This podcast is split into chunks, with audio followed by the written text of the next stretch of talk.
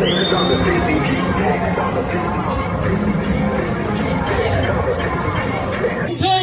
CCP! Take down CCP! Awesome, thank you! Awesome!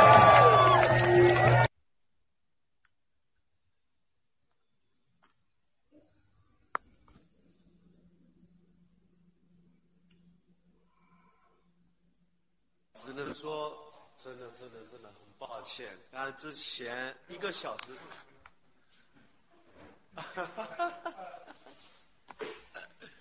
印象了。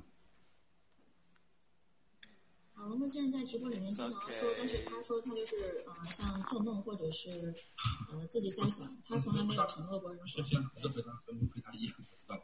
对，不过现直播内容大家不要，因为这个要。战友们好，在此呢，跟战友们说下，这件事情现在是这，我们是肯定没有承诺过，我们在宣传群从来没承诺过说，这个发推还有在，但是如果能争取到的利益，我一定会争取，这是第一个。第二个，如果其他农场争取到的利益，我们一定不会少，肯定不会少，肯定也不会不差，好不好？大家是这样，所以说你们在这里不会比别人待遇差，我们争取更好，因为我们想展现好的，谢谢老班长。当然我们知道没有任何事情是完美的，但是我们只想呈现出今天晚上直播呈现出一个更好的直播，就是说最起码让战友们就是看着，就是说不管是 VOG 也好，或者是其他战友那个做过义工的，要登记给那个就是G Coin 还有什么？我们农场什么时候开始登记？我想问这个。好，关于义工这个事情，我正好在这里也正好想说这个事儿，今天还忘了，主动说。现在你问到了哈。首先呢，义工这个事情它是非常的这个本地化的，也就是说你在哪个农场，哪个农场才是你的义工的这个本身的贡献。所以新西兰的一定在新西兰登记。那么你在 VOG 的或者在其他农场的，要由其他农场登记好，给转给我们。那么 VOG 这块为什么我们一直没有登记呢？因为单向的这占有报了就行了，我们没办法去。所以 VOG 这一块很尴尬。那么好在现在是文斌他们那边开始登记。我建议，如果没有什么就是其他的顾虑的额外的顾虑的话，我觉得你们可以在文斌那去核实一下，在那登记。因为最终他需要兑现的时候，我们也可以讨论很多相关的数据提供。就是因为义工只有当时的农场才会这样的记录。如果当时农场没有量化标准的话呢，那么现在后续就不行，所以说我们没有依据就不行。就这样，就是刚刚之前是这样的，老班长，我有那个，不管是在那个就这样凑成了这么。就把3年多的这种暴乱革命的回忆，你知道吗？就是每一个片段，全部因为战友们不是义工身份，我们相信能够确认，比较容易确认。但是义工他的量化，关键是义工他不是说每个义工一人分多少，对吧？他不是这样的，是义工的量化。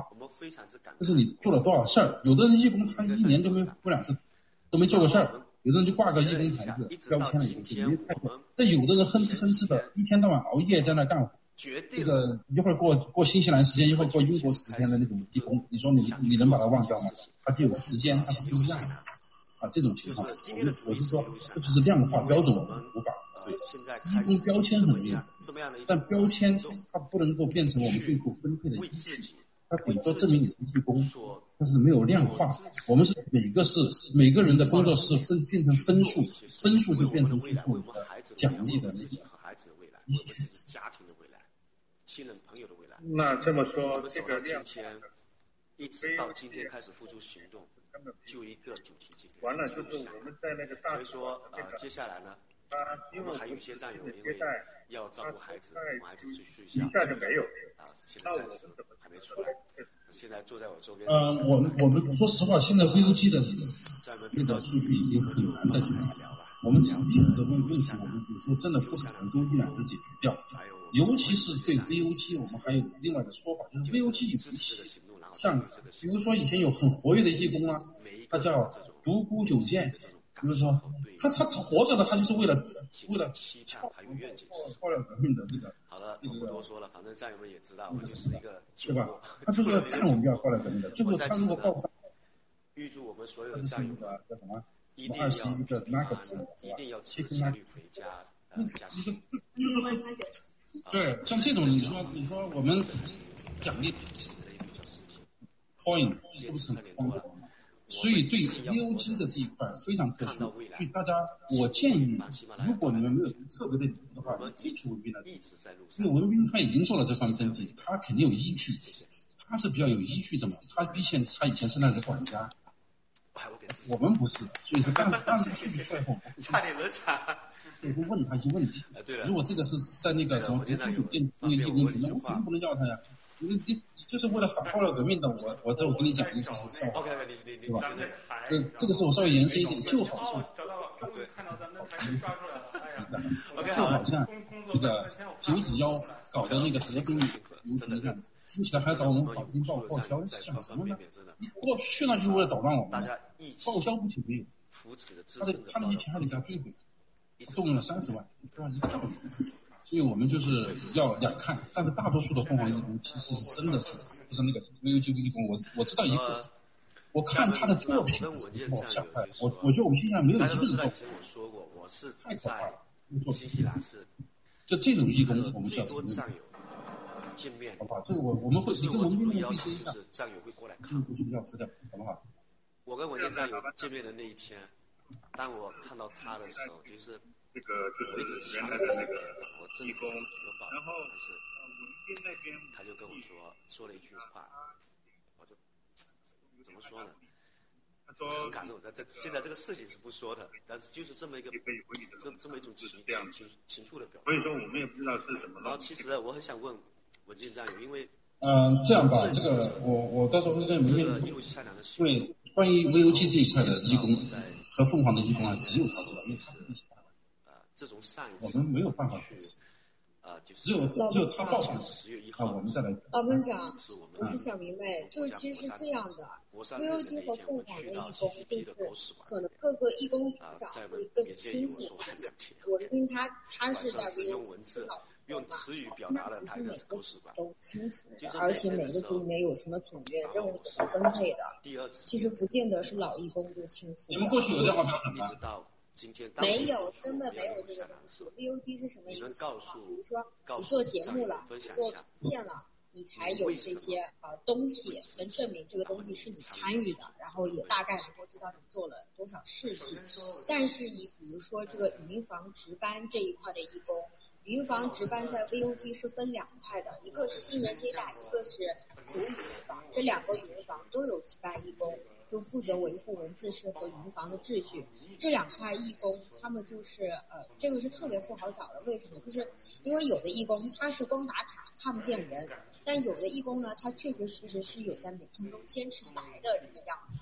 所以我觉得这个确实比较难的。这样哈，因为过去他没有做量化，就包括我们现在很多农场不做量化，我们算是很早就要求所以说我叫他们提供，他就很就是他这个量化是不是很好做的我不知道，但是我们马上就有数据出来，我们这总共按量化的标准是多少分，其中张三李四王二这个逐渐排就排出来了，我们凭这个表一看就知道人家干了多少活，大概是什么情况。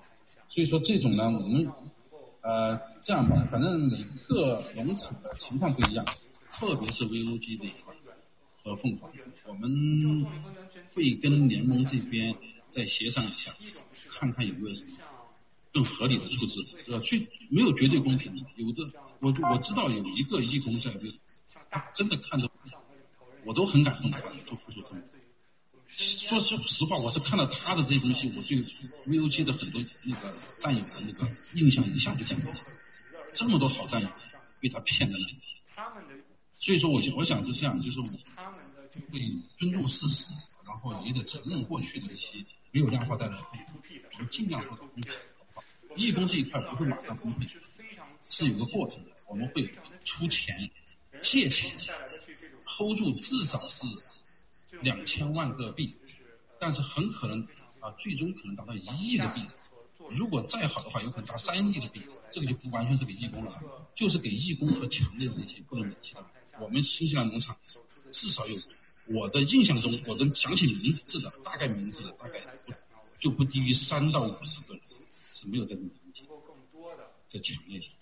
这些到未来的1亿到3亿个币，可能是要服务于他们，1亿的币应该是服务于他们，和包括义工在一起，好不好？最后怎么分配，我们还有很长的时间可以继续。反正现在大家也不用去花钱去买，我们先把它借钱先买了，放在联盟，好不好？那么最后呢，只有2分钟了，我就小结一下吧，因为马上就要上。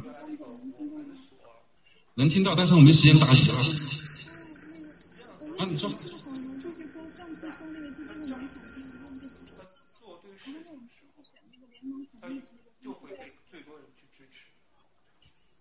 你如果自己能够做 KYC， 自己能够汇款就自己做，有战友可以委托，亲朋好友可以委托，可以做，这样你比较主动。如果你找联盟的公司的话，联盟代持它是有成本的，我们现在公布的成本这个是5%，要收你每年5%的费用。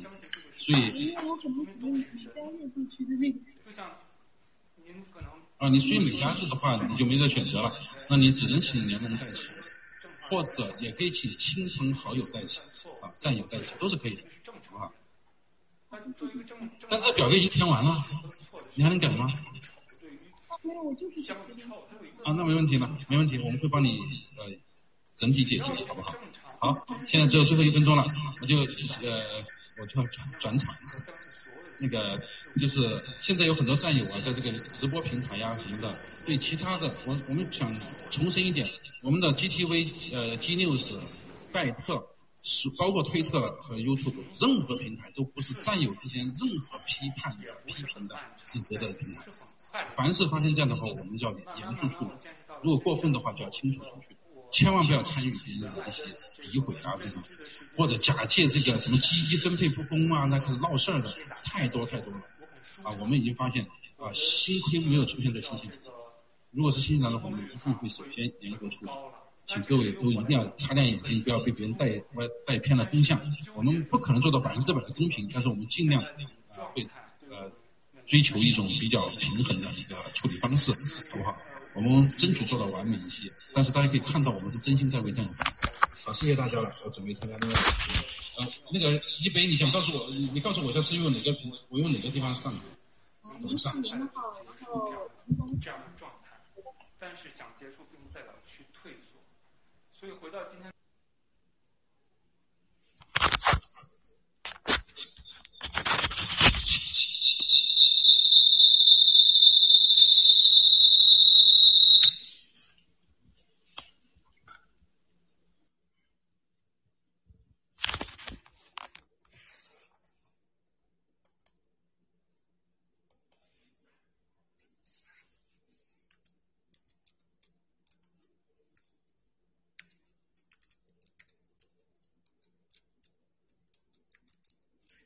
您好，大家好，我是文风儿童，我们准备邀请老班长，但是老班长可能刚刚在那边开完会，我想让他休息一会儿，所以我先跟大家在这儿先随便说两句啊。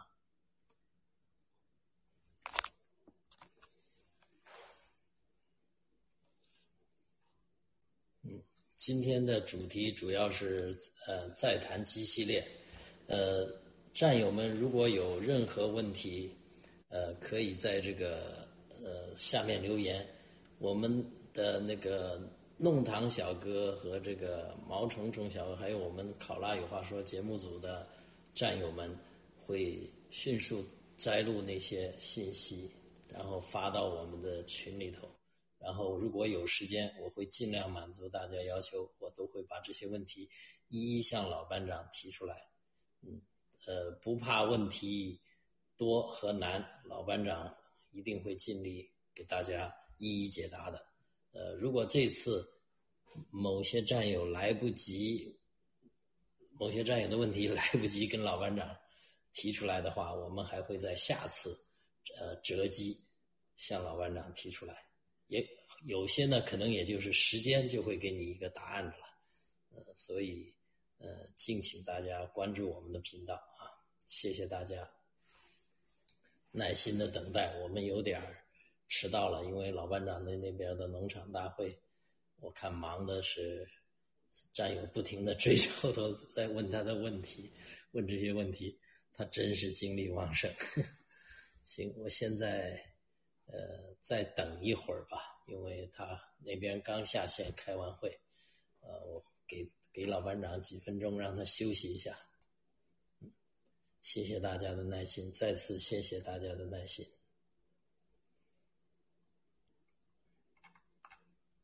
行，我们的其他战友都已经就位了，现在就再等一会儿啊。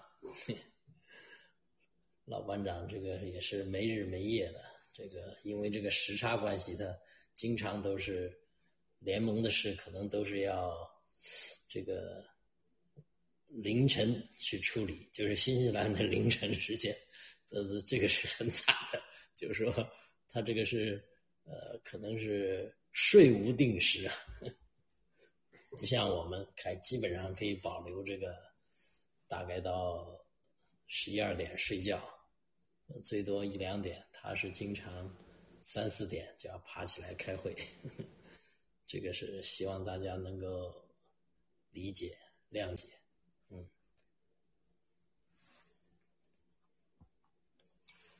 现在我们等再过，现在是7点34分，我们再给老班长1分钟吧，让他再休息休息，喝口水，我等一会儿再拉他上来，然后我们就开始了，正式开始。再次感谢战友们的耐心等待，我们能在此相聚就是一个缘分呐。你想想，全世界华人有多少？14亿多，加上海外的，我们这些人能在此相聚，这不是缘分是什么？真是很神奇。我的社交圈子发生了极大的变化，从2017年开始，凡是三观不合的或者不支持我们爆料革命的，还有什么，哎呀，就说只要说哎呀这光棍就是个骗子的这种，我们马上就是绝交，基本上没有什么以前再好再什么，那简直就怎么讲呢，我们就是以后就对话进行不下去了，与其一起在一起生气，不如就懒得理他们。所以这个也是我生活中的一个变化，从前年春节开始吧，以后基本上都是整个社交圈重新变化了。现在我的朋友全是战友，我这附近的，哎呦，比以前开心多了，从来也不会吵架，然后会吵，但是那种是很健康的吵架。这是一点跟大家分享。好，我现在开始邀请老班长。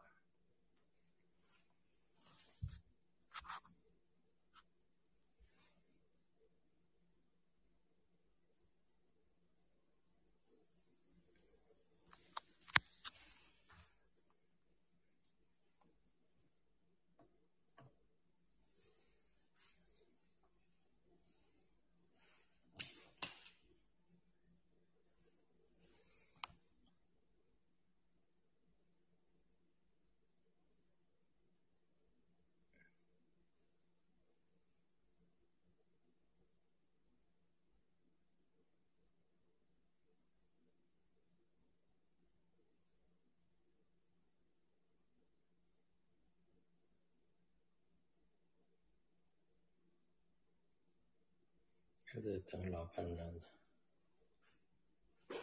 老班长，你收到邀请吗？我发送了。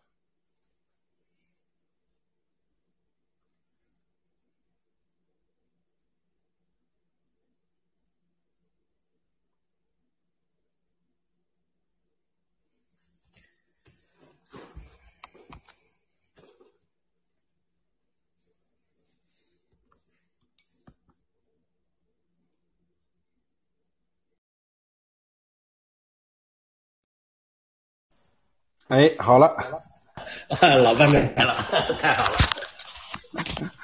哎呀呀，哎，是我反了吗？哎，哈哈哈！我这个怎么？哦，这个，我这个，哎，哦，让我重新调一下。好的，这是 GTV 的一个 bug， 这还不能反着，它不自动菜单什么的。您听得到吗，老班长？可以。哦，行，您辛苦了啊！刚才怎么？哎呀，这胖了呢，这没不辛苦，看来我这是。那我本来布置的，我这个背景布置的很漂亮的，现在弄不了了，算了。哎，现在也是很漂亮。没你这个好看，你这颜色比上次正多了。那老班长，战友们都很期待，我们就现在就开始了啊！辛苦您了啊！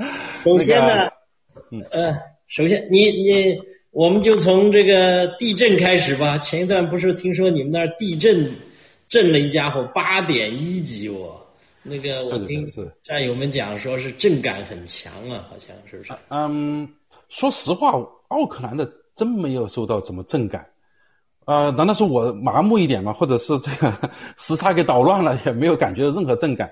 但是据说在那个我们的激流岛，就是 Waiheke Island， 就是我们华人称为固城岛的那个地方，据说震感还是比较明显的。那么这个海底的地震，我相信在新西兰这种地震多发的国家，实际上司空见惯了，我们也见惯不惯。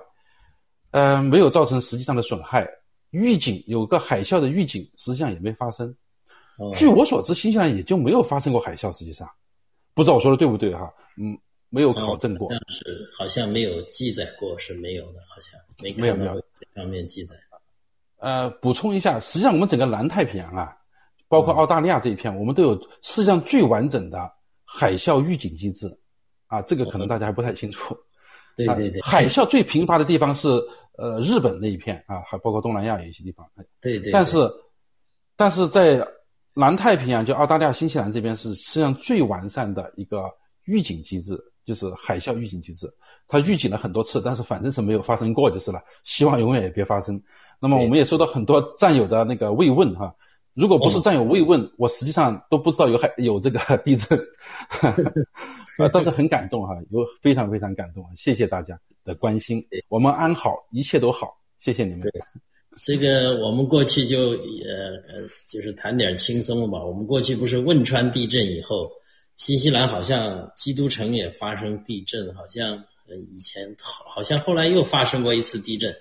国内那些网民，我当时就关注，我当时在国内嘛，我就关注国内那些网民都说这个新西兰的地震是一次非常不成功的地震，说根本没法多难兴邦了，也没死人，也没有可歌可泣的事情发生，是一次失败的地震，是吧？这些讽刺的都来，我觉得这个是很形象的一种描述，不像在四川这个地震震的简直是啥都震出来，而且最后是变成一个多难兴邦，这真是中共的这个无耻，真的是没法说的，这都无语了。这个大家都知道的，中共最擅长的就是丧事喜办，发生多大的事儿，哎，那最后都是领导视察，人民解放军又怎么地了，然后群众夹道欢迎了，你搞得好像要是没这面事还是个遗憾似的，对吧？我跟你说句实话吧，我当时啊，当时在我那个单位，我们那个单位呢，就是我也在体制内工作，经常要进行一些教育，就是啊，这个警醒了防腐教育，但是我看了一个。这个宣传这些中国监狱如何的好，就改造这些犯人呢、啊？他如果又再在监狱里面得到了培训以后，走向社会如何的成功？最后看完以后，我们就懵了。我说：“哎呀，这人要是没进过监狱的话，好像总缺点什么，比大学还好感觉。”他有时候这个撒谎撒过度以后啊，用力过猛，你知道吧？就自己都不该相信了，你知道吗？你刹不住了，自己都刹不住。对。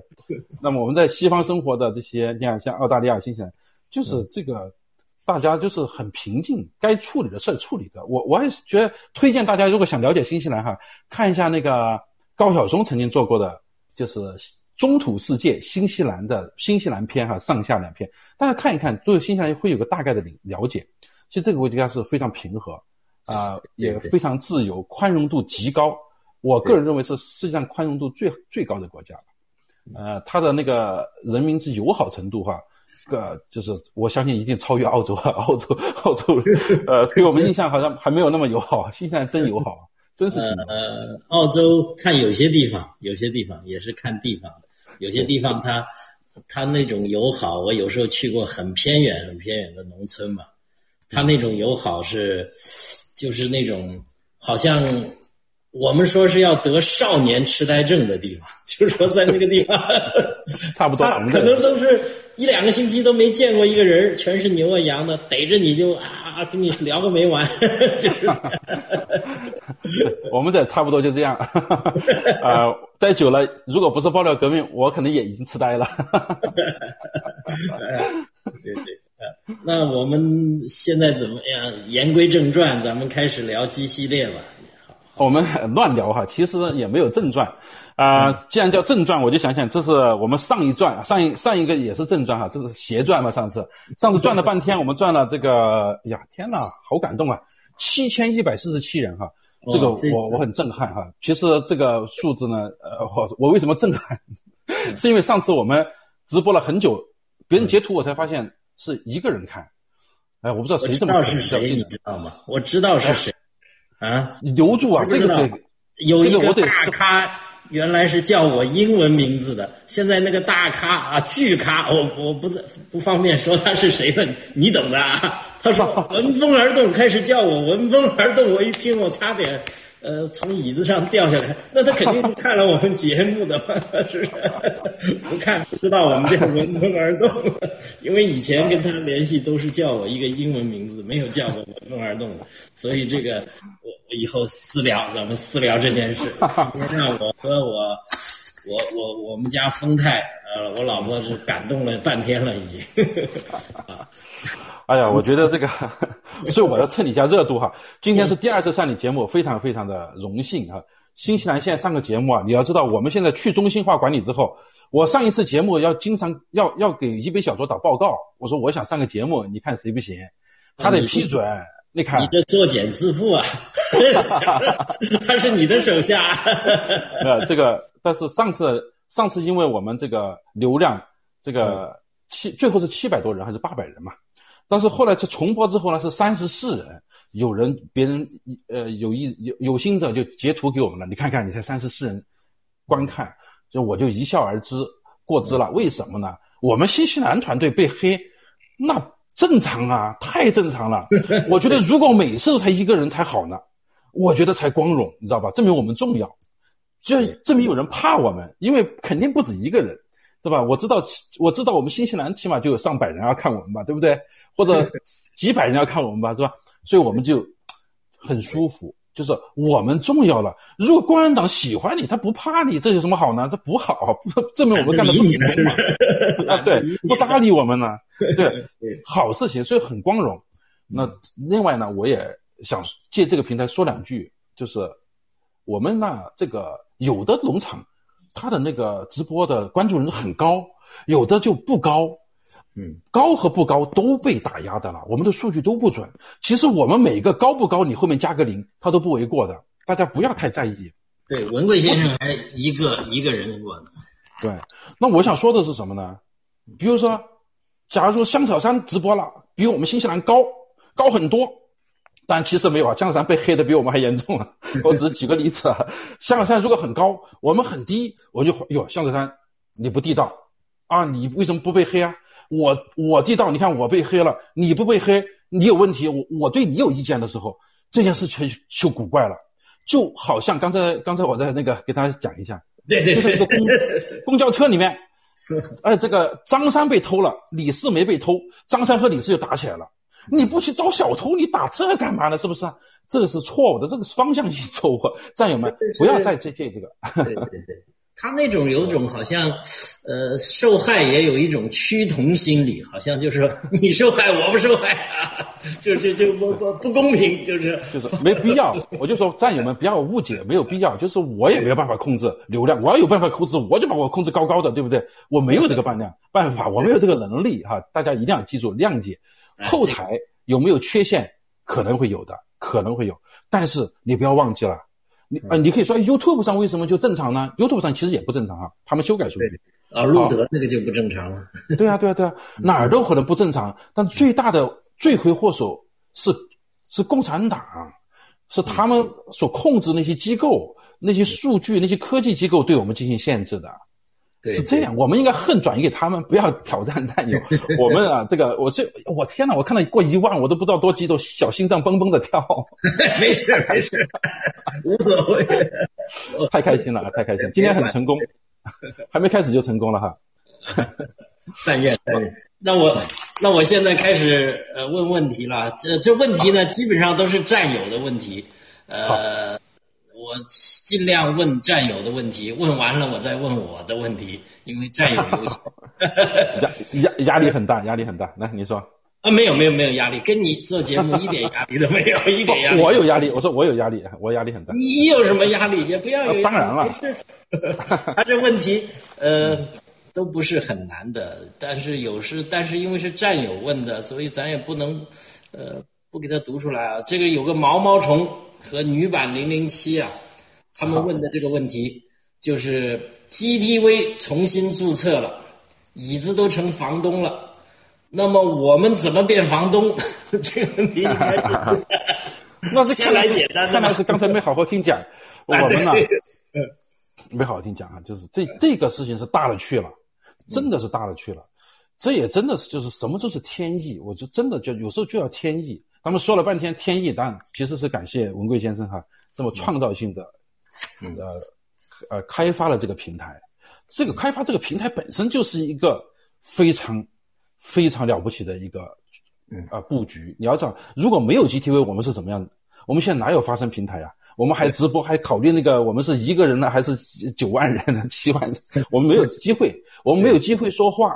民进给咱们说说话，你说多大个脸呢？当时一下把民进秒不见金钻，哗嚓一下就拉起来了。你看看，对呀，对对。所以这个布局首先是伟大的，第二个就是说，这一次从美国全线退出。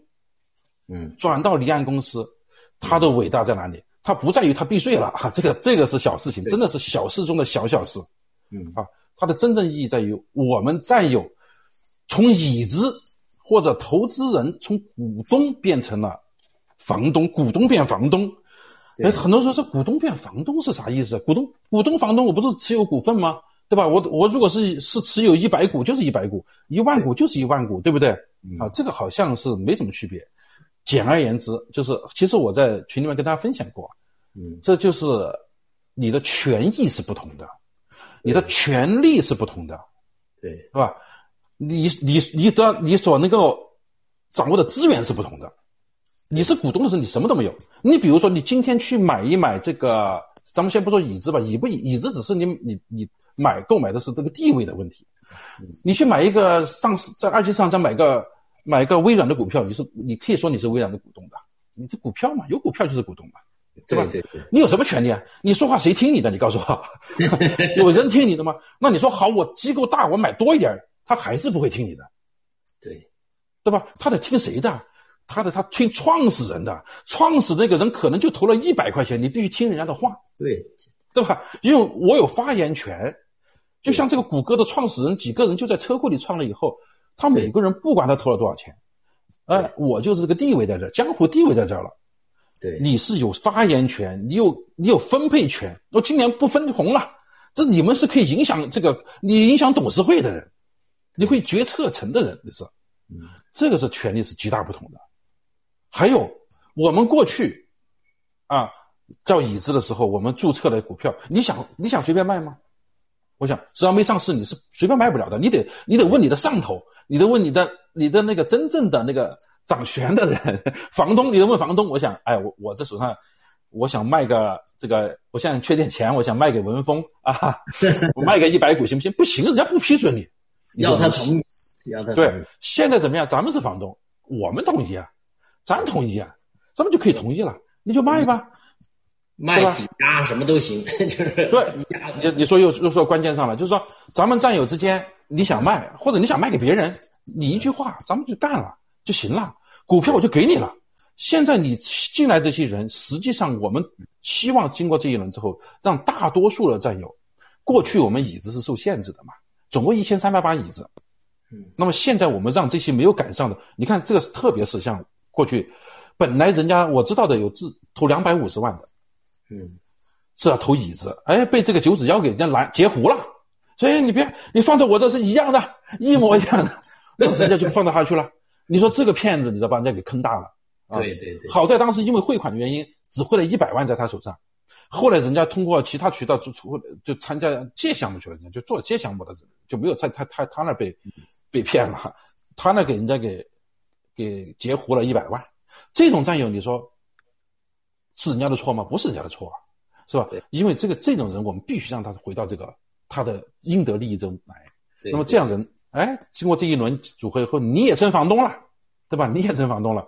本来我们是想说把这1300个椅子有人退就让他退，你退就退，退我们整合一下之后啊，有些人不退我们还希望他赶紧退，有些人对暴力革命怀疑，你不用怀疑了，之后你就可以退出来，我们整合的椅子给大家，对，给大家嘛，像这些好战友就给人家嘛。但是现在我们改了，不用了，因为你再大本事你也解决不了2000人嘛，对吧？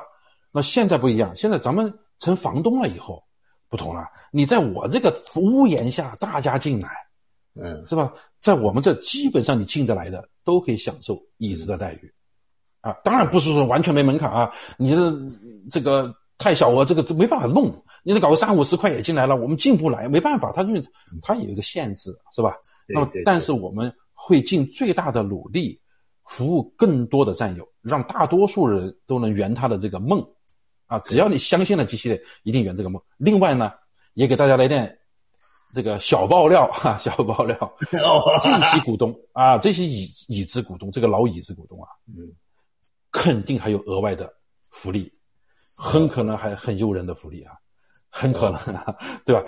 但是我们想着，我们其实有的时候战友们被福利砸晕了之后都没感觉了，就好像被路德社的这个重磅中的重磅砸得已经习惯了。其实每天发生的事情都这么要命的，都是过去几十年从未发生过的，大家习惯了。文贵先生给福利给到我们都快习惯了。你想想每个 GTV 的椅子都当时投资的，马上就说送什么，送那个 G Fashion 股票，对不对？1:1送嘛，当时是吧？1:1送啥意思啊？大家以后大家觉得，哎呀，这个送的，对，大家认为送的东西不值钱，是吧？你送的，开玩笑那个是。对，大家要知道这，我觉得文峰为什么 G Fashion 我后面还有问题要问G Fashion 的问题也故事多了大了去了啊，这个我一步步来吧，我别那天我就是我直播，我不是跟你上了一个节目嘛，上了你这个节目之后呢。然后我的领导，我的家人，我老婆，他就看了以后就开始就责怪我，说你看你就是个麦霸，你看你烦不烦？就夸他就说不停，所以以后你再这样的话，人家都会骂你的。我说好，行，我知道。现在我交给主持人哈，回答一个问题，只回答一个问题。没事。那人家都主要还是想听你。你看刚才你就爆了一个料。但愿我老婆没听到啊！我这福利看能不能弄点，多来点 pocket money 。那个，这个在这个最开始我们就是农场建立的时候啊，这个大家呢就各个农场就是借贷啊各方面的，然后呢，因为战友之间都是互相通气的嘛。然后呢，就发现农场和农场之间呢，这个服务水准呢都差得很远。就说以后呢，就是联盟有什么措施可以防止这种事情再发生？就是不要被农场主啊或者这些管理人员的这种个人的习性啊或者脾气啊或者他的个人喜好啊他的水平呢，造成了这个服务和这个。就是说水平的降低或者对占有这个利益的损害，因为就像你说的，这个从1块到50块，可能有人就要杀人了，就要这个，就像有的就要撞墙了，所以这个都是这个果都是那时候种的因。如果就是我们一开始都能把这个事情，做好或者这个。分配的均匀，让大家都没有怨言。当然不能做到绝对公平了，但是呢，不能太大差异。所以以后联盟怎么样保证这个事情能够尽量完善？有什么措施没有？嗯，好，谢谢啊，这是一个非常非常好的问题。首先我们要回到现实中来，我们开展G项目的时候啊、这是什么时候开始的呢？大概应该是7、8月份开始的，对吧？对对对对，我们农场委员会是10月份才开始正式运作的。正式运作你还得有很多事要做呢，你怎么运作？你有没有章程？你有没有规范？这一切讨论又花了几个星期，对吧？我们真正的上轨道运作应该理论上说从11月份才开始的。好，那么11月份到现在这个时间其实也不是很长啊，但是过去G项目早就开始了。你说之前大家是怎么运作的？其实我们这个历史原因造成了每个农场的发展时期都不一样啊。过去啊，因为爆料革命，我们已经讲过很多次，爆料革命它的发展初期的时候，需要有人勇敢的站出来。那个时候的每个站出来的人都是英雄，知道吧？都是英雄，因为你们遭受了巨大的压力。我们新西兰农场算是还算比较晚开的。我们是5月份正式开始的，是被授予权利正式开始运作的新西兰农场，在这之前已经有若干个农场运作了一段时间了，所以这些人他们是做了很多很多贡献的。那你说我们都没有这个爆料革命的经验，更没有机器的运作的经验，你叫大家服务水平一下就很高，这个不可能。所以说对这些早期站出来的这些战友，这些农场的负责人，我们首先要表示敬意的，一定要感谢他们。这个不要千万不要说因为后面有些农场发展更好了，我们否定别人，那是错的。但是呢，因为农场委员会成立之后，我们的方向就是要逐渐的规范化、国际化，让一些操作标准化，这是我们的目标。然后同时又要按照过去尊重历史，他们形成的情况、时期背景不一样，那么我们就有巡查机制啊，然后呢进行交流机制，还有进驻，还有整改啊，这一系列呢就把让农场之间的操作更加的透明，让农场里面的战友跟我们的委员会之间的对话更加的通畅，让农场战友与这个大使馆与文贵先生本身的这个沟通渠道更加畅顺，这样的就防止了一些农场因为理解不深刻或者对一些东西传达不及时造成的这个之间的信息不对称，这样造成了很多农场发生了服务不到位的根本情况。你想象一下，如果一个农场有很多战友都了解这个事情的方向、方针，那么和操作的规范，那么其实就可以是个监督作用了。好，所以说在前段时间在这个整个G项目操作过程中不规范，一个是我们农场委员会还没有形成这样的机制，是可以理解的，是允许人家犯错误的。那么现在我们发现，我们经过这段时间之后还不甚理想这个方法，因为我们时差关系，开联盟委员会的时候，委员例会都是我新西兰3点钟，半夜3点啊，美国的美东时间是早上9点，然后每个地方都有时差不同，澳洲也是1点钟，凌晨1点。那么有的时候就造成大家呀时差关系，有的不能及时的参与，或者参与的有时候这个睡眼蒙了也没听清楚，回头倒头一睡把它忘了，知道吧？我们为了弥补这个缺陷，我们现在农场联盟委员会又增加了，每个农场都增加了2位左右的这个核心管理团队的人进到农场委员会里面进行沟通交流，让这个所有的信息更加容易传达下去。万一你忽视了，他还记住，他忽视了还有人还知道，你不能开会别人能开会，这样就保证信息的传达通畅。现在我觉得到目前为止，大多数的农场操作还是比较规范的，但是仍然有一些农场呢还是需要大家其他各个农场一起帮助他们共同成长。还有我们必须尊重每个国家的情况是不一样的，有的地方这钱汇不出来的，对吧？你进去了出不来怎么办？监管的条件不一样，政治的气氛不一样，所以战友呢也不要简单的认为这是这个农场的服务不好，这也不能这么简单的说。当然我们不能否定，我们也不能推卸责任哈。农场委员会尽最大努力用最快的时间去改善服务的水平，然后增加的这个工作的透明度。但是呢，就是战友们呢也根据实际情况，有些农场它确实不能完成任务的话，我们会协助他们的，我们会加强沟通，加强农场与农场之间的协调机制。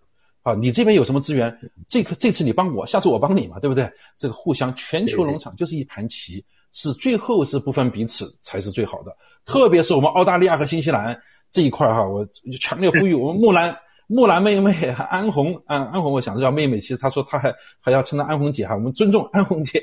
妹妹，我希望我们加强团结，对，我们加强团结，就是我们一定要把这个纽澳南太平洋的这个服务工作做好，我们互相取长补短，互相学习啊，谢谢。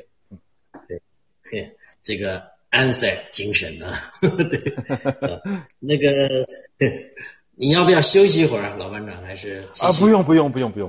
这刚开始就休息了，那不成了那个也剩3秒了吗？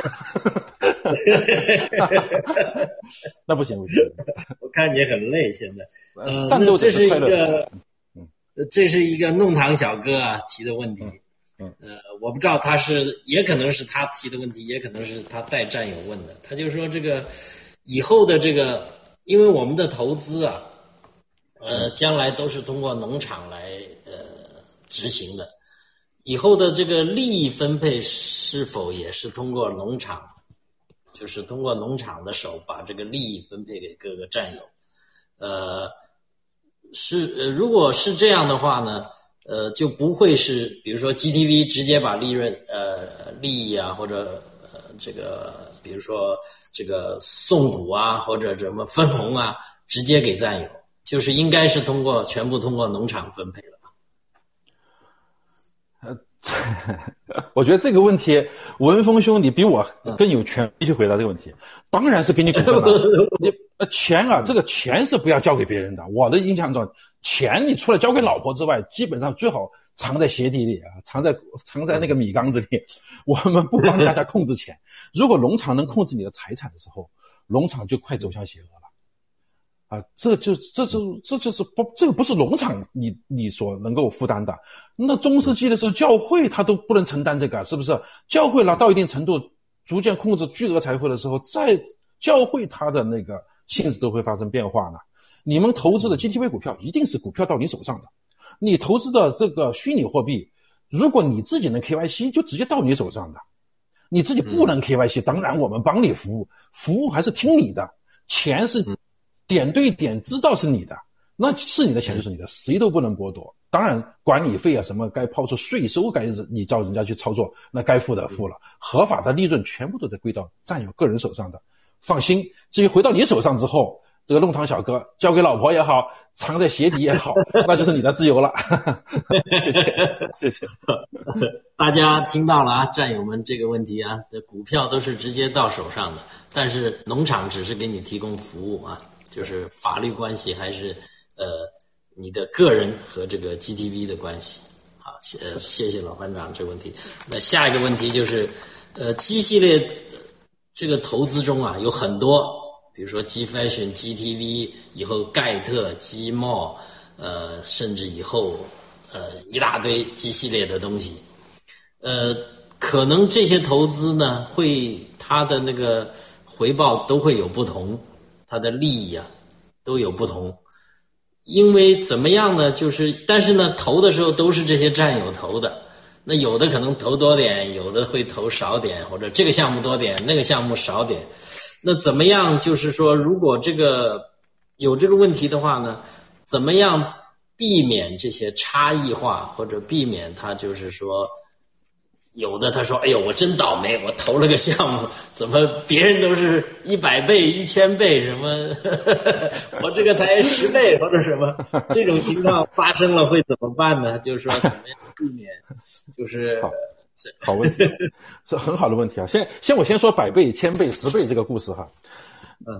我自己做地产我很清楚，我们做地产的理想的投资回报率就是 20%， 就是 20%。你超过 20% 属于暴利，对吧？现在你告诉我你投资了10倍你居然不满意，这说开玩笑，刚才说10倍100倍你不满意，这是很开玩笑的。当然实际上你刚刚提这个问题，这位战友提这个问题非常非常好。那么但是我想说是这样的，你有没有发现过你早期投 GTV 的时候就突然得到个惊喜，是送了 G Fashion 啊，这是第一个啊，它有关联的啊。G Fashion 你没有投资， G Fashion 今天没有一个人花过1分钱去买的，对不对？是送给你的，好不好？你去买了 G Club 之后又送给你 G Fashion 了，我还让你 G Fashion 送 G Coin 又给你了。好，其实你发现没有一个是独立的，你看没有？你投资的借项也好，还是直接是椅子也好，还是你投资的这个club 的卡也好，这都是关联到最后就跟你这个 coin 关联了。你没有前就没有后，你没有 A 就没有 B， 所以说不存在我 A 和 B 都没做，我直接拿了 C， 我直接就应该得了 coin， 那当然你到市场上去买。这个结构实际上代表什么意思？就是说，代表说在郭先生眼中，战友们，你只要相信了我们，任何时候进来，任何投资你只要能参与的参与了，你都是赢家，对不对？都是赢家。你说我不可能说早期参加 GTV 说哎呀这亏了，我早知不参加 GTV， 我直接参加这个什么更好。今天看起来没有这个结果，对吧？没有这个结果的，一直没有的，都是配送。而且何况刚才爆的料不讲了吗？我们的老椅子可能还有额外的福利呢。还有一点，我必须再讲一句，最近这几天我回答问题经常会跑题哈。刚才问题算回答完了，我延伸一下。最近有人在我们的 GTV 上逮住那个 G1， 就是苹果打赏币啊不放啊，就给我们开始就是 PK 上了，这就跟你就杠上了。你当时啊，我们这个算法的话，这1比10啊，1比100啊什么，我也没听他们的，是说实话。我们必须战友们的，大家得清楚一点，我们也没告诉你这个椅子会给你回报吧，没有告诉过吧？没有告诉你借项目会给回报吧，对不对？那你就为什么就逮着那个不放？如果你是个全方位的参与的战友，我相信你是个真战友，不会去吵这个事儿的。我们战友做事情他不是来投机的，我们甚至连投资我都觉得不算。我早期进入这个做投椅子的时候，就有五毛在推特里给我发说，哎，你这么相信啊那个挺锅，你就去买吧，买 GTV 吧。我说我买了。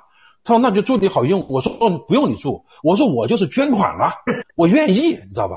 我喜欢了，这钱不见了，我喜欢行不行？因为这个世界上谁能灭共？你告诉我，如果有一个人灭共，他让你捐100万，我相信大量的人会捐100万。告诉你，只要他真的灭共，捐100人多了去了，捐10个亿的人都多了去了。我可以告诉你，对，这算什么呀？所以战友们，他们以他们的眼界，以他们的那个想法来看待爆料革命，这是他们自己的悲哀。所以这些逮着不放，逮着这个事情就纠缠我们的，我觉得是不是真战友？他得扪心自问，你看看你的G系列投资到底有哪些？你给爆料革命做了什么贡献？你就买了几个打赏币之后，你今天就开始啊拿这个来攻击我们，带风向。还有人啊，包括我们新西兰有人啊，这个私下打电话串联了，哎，这个股票啊，这个最好不要参加啊，这什么的项目别参加，这个虚拟货币别参加啊。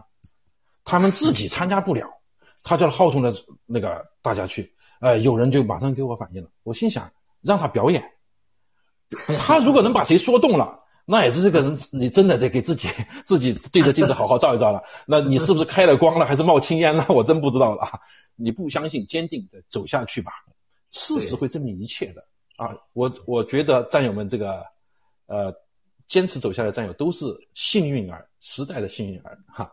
这个未来我们再展开说，我继续回答您的问题，谢谢。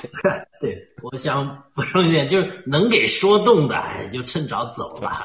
对，你待着这儿干啥？就是说，你连这点怎么讲呢？这点脑子都没有，你我们说的难听点，不要说信念什么了，你连这点脑子都没有，你就去跟那个九指妖去玩啊！当然这个是就是要刻薄恶毒一点。那就再下一个问题啊，这可能是有点这个还是毛毛虫战友提的一个问题，他这个有点技术问题，但是也是关于 GTV 的。就 GTV 现在作为一个平台，我们战友中呢有很多都是在这方面的专家，包括新西兰我也看到很多大仙儿、大神级的人物在那儿。就是说它 GTV 以后未来会不会开放一些端口，就是给那些应用一些标准的端口，就是有人可以在上面做一些二次开发啊，就像类似现在苹果店啊这种的一些 app 啊或者之类的一些二次开发。特别是做一些叫做我们讲这 value added 叫什么啊增值业务，就是说增值业务的这个二次开发，有没有这方面的打算或者计划？好，这么好的问题，这么专业的问题啊，我如果强行回答就是装了哈，装懂，我真不懂，真不懂。但是我想说，就是感谢我们新西兰真的有这么多可爱的战友，真的是大神，他们真是没日没夜的在给 GTV 工作，在给 G News 工作，而且他们当中很多人真的是大神级的，真的起到了很关键的作用，我非常为他们感到自豪。有这样的战友啊，我觉得这个脸上有光，而且我觉得有这样的战友如果将为什么我们诚惶诚恐，为什么就是我又跑题啊，其实跟这个回答没关系。为什么想把这个服务做好？为什么想把服务做好？因为每次看到这些可爱的这些人，我真的是由衷的感动。我到今天我本来想参加他们一个技术会议的，又讲这个发展的方向的。那么我没参加啊，是因为我正好有其他的一个会还没结束。就是这是技术部门，我们真的我第一次发现我们有这么多技术大咖在这个里面工作，所以我真的觉得很惊讶。而且我们也其实也是 G60 的新 G60 的开发团队的核心组成啊，这个团队在我们新西兰，我真的非常为他们自豪。为他们集结叫好哈，那么继续努力为我们的，如果像刚才提的这个问题，神级的问题，技术问题，我真的回答不了。希望你们听到这个问题啊，回去想一想，也建议给这个你们的上级，对，然后去看看能不能满足战友们这个需求，因为我真的不懂，我乱回答的话就班门弄斧，就成笑话了。啊，谢谢你们。哎，对，这个大神真是他们这个，我是深有体会。你让我去在那个群里去答疑，我答了2天，我发现我不得了，那个一个盘古，一个文晓，一杯，哦，个都比我厉害得多，我都差点把我名字改成这个南郭而动了，这个真是不敢了。你太谦虚，你太谦虚。这个下面一个问题啊，是这个澳洲小哥提问的啊，他说农场以后会不会建立由这个专业人数组成的专业团队负责相应的工作？这样就是说以后因为带来那刚才你说的那些IT 方面已经很多这些专业的人士啊在做了。新西兰音乐方面也有很多专业的人士，但是呢就是说在服务战友这一类的工作，现在我们很多基本上都是义工在做了，就是说以后会不会像文贵先生也说啦，有些上亿的什么十几亿的，大到十几亿小到几千块，那肯定服务都会有差异化，都是很多会不会有些专业的人士啊？这个问题绝对是，也是我觉得你的问题，今天的问题都是这个质量很高的问题，都是好问题，真的。这我们这个其实一直在探索这条路，一定要走专业的人士，这个管理专业团队，所有的事情让专业人去做，我们才能够真正强大。我们爆料革命已经从初级阶段走向中级阶段，然后走向更高尚的发展阶段，不叫中级啊，中等叫中啊，不是最后的中啊。因为我们从第一阶段走到第二阶段，现在要走向第三阶段。什么叫第一阶段？第一阶段就是因为我勇敢站出来了，或者因为我带着大家上街去游行了，或者因为我直播的时候有一定的影响力了，我们很可能就成为一个农场的负责人，组织了一个团队。那么我们是不是最理想的？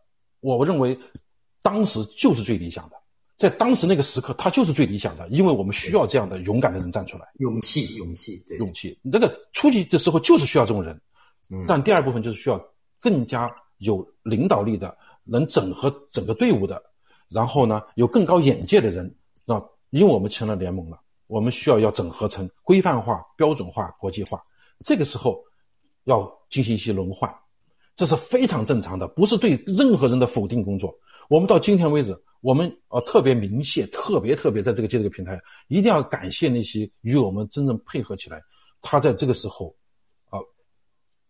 这个在历史的时刻把这个队伍又交给更加适合管理的这些人，密切配合我们这个农场委员会工作的，比如说像魔女，还有像鲁新宇啊这些，还有像我们的那个魏子孙爱七哥文喜啊等等，他们都非常配合我们啊。配合的结果是什么？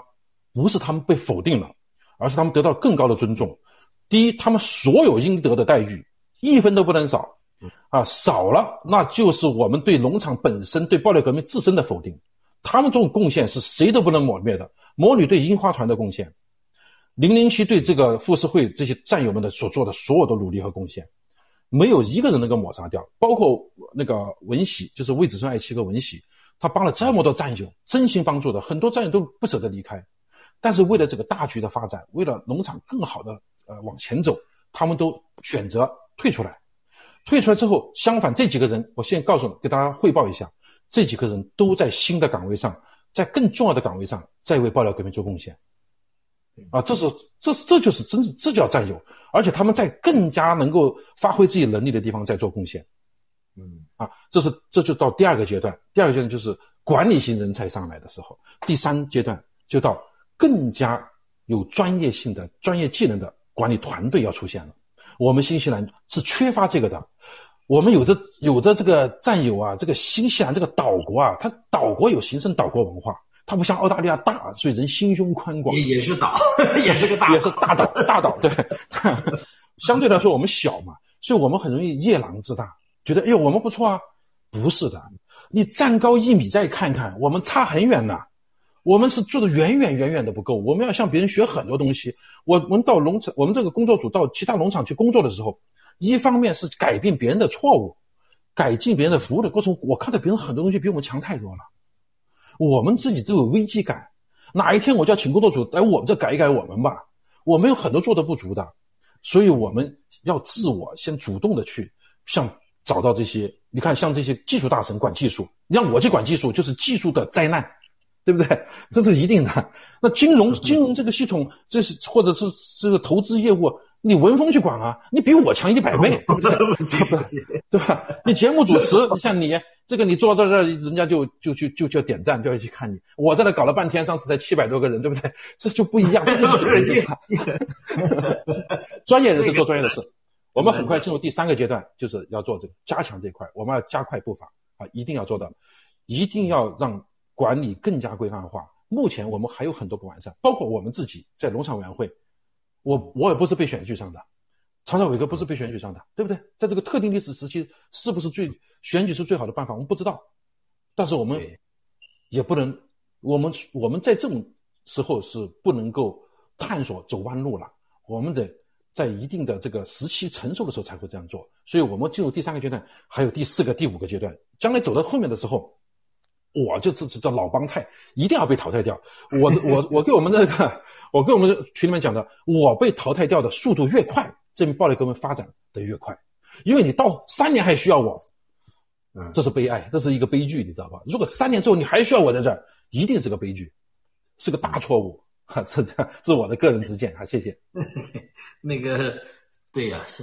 在这听直播的战友啊，这中间3万多肯定不止这个数了啊！你们都听到了啊，老班长已经吹响集结号了，有专业技能的人啊，赶快都要露头了，因为我知道我是3个农场都待过，很多很多很专业的人，真的他们有的是没有站出来，他有的是清高，有的是怕死，有的可能就是脸皮薄一点。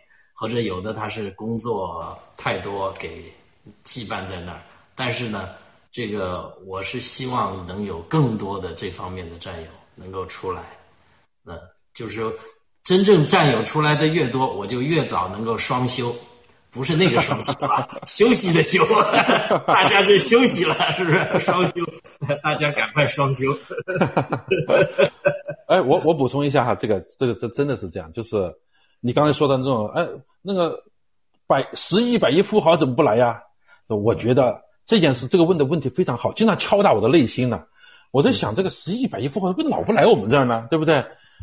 你既然支持爆料革命，又在新西兰或者是关注过新西兰，不来我们这儿，证明我们做的不够，证明我们的这个管理团队还不好，证明我本人的这个吸引力不足。我是想向大神们呼吁一句哈，第一个，放心的来啊，所有的投资我们不会雁过八毛，一点都不会，我们只会做服务哈，不做雁过八毛的功夫。理顺毛啊，对，这第一个。第二个，能把生意做到这么大的人，他掌握的资源是一定是巨大的，他的能力一定是我们不能及的，所以这样的人来，那不管你是幕前还是幕后，我都希望你能加入到，只要对爆料革命是有发展有利的，希望你们一定要进来，我们一定会让你这个在这里去发挥你更大的作用，对爆料革命也是真正的推动作用。如果你关注我们，你一定是讨恨共产党的，你希望共产党早日被推翻的话，你加入我们，在做我们的，如果不方便做我们的幕后推动者，给我们出谋划策，我们也是对我们一个极大的进步推动， 对不对？所以说这个呼吁大神赶紧加入我们做广告。起码我们是三观一致嘛，这个最重要了。你再有钱三观不一致是很难受的，在一起待着。只有跟信仰真的有共同信仰人在一起，才有那种这种亲切感，真的超越一切。我越来越体会到这一点。对，你很多跟亲人都没法说话了，就跟那强烈的亲人说不了话了，已经聊不了天了，没法聊天了。但是跟这战友，你看我这对着屏幕都能，你看这文峰兄，我这一对屏幕就有亲切感，咱们这是对，这个咱们坐在一起要喝一杯多值得期待，是不是？对，这就是战友情。对，所以呼吁大家加入新西兰来吧。对，下面这问题就是还是那个澳洲小哥的啊，他说这个新西兰农场在 G 系列中的优势是什么？就是说打算在哪个领域发挥更大的作用，侧重点在哪里？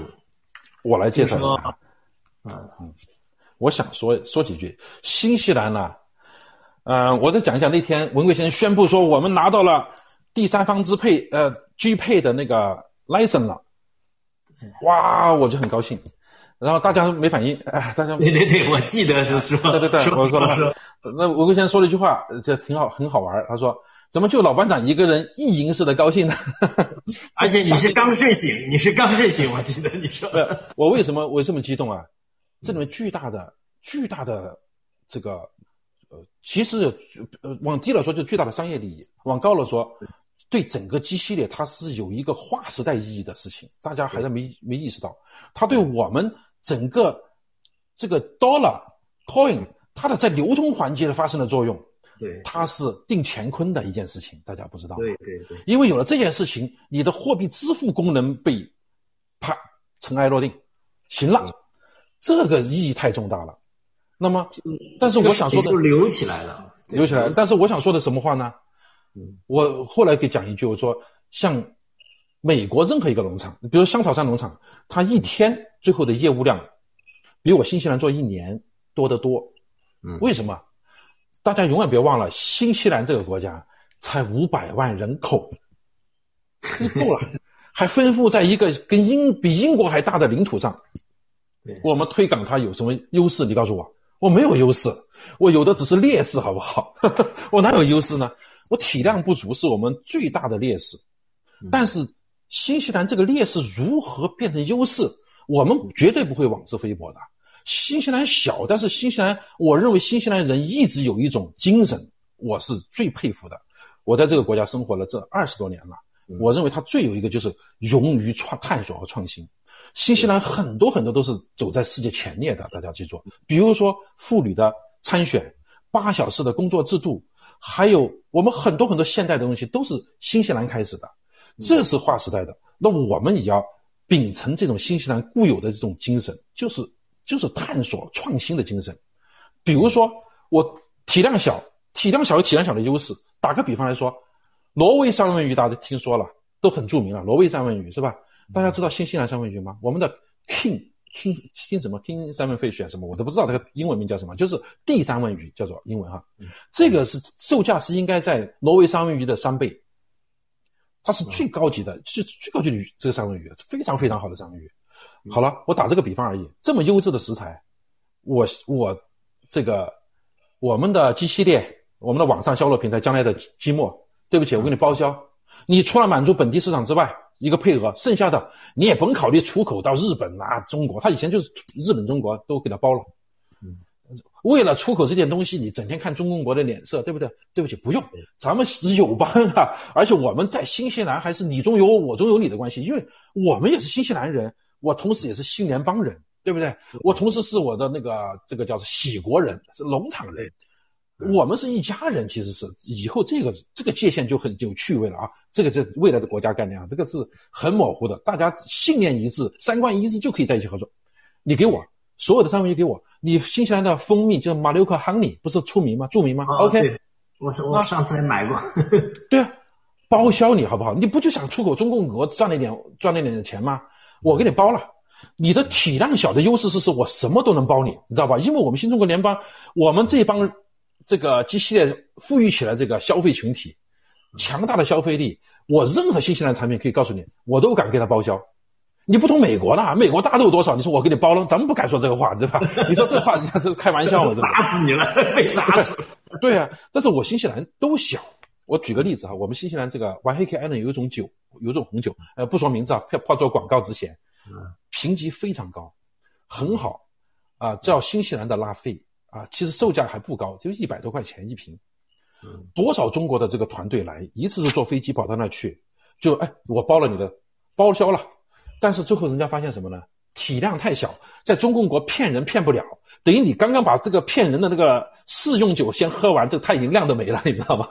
产量不够，他就说产量不够不要紧，你可以从其他旁边的去贴商标，人家就一口就拒绝你，不开玩笑，我产多少就多少。绝不作假，这是新西兰单纯的地方哈，单纯的地方，所以这个就很好。那么我就觉得像这样的优质的东西，我们包了，我们就为真不破，把高质量的这些农产品、畜牧业的产品啊、红酒、白葡萄酒啊等等新西兰的优势产品啊，干干净净的啊，这么质量高的，我们还产茶叶呢，你知道吗？新西兰茶叶，知道吗？哦，这第一次听说。哦啊，我们新西兰的这个乌龙茶，这个茶是国宝级的，这我们是国礼啊，这是因为是台湾人来做的，做的非常非常好，质量非常好。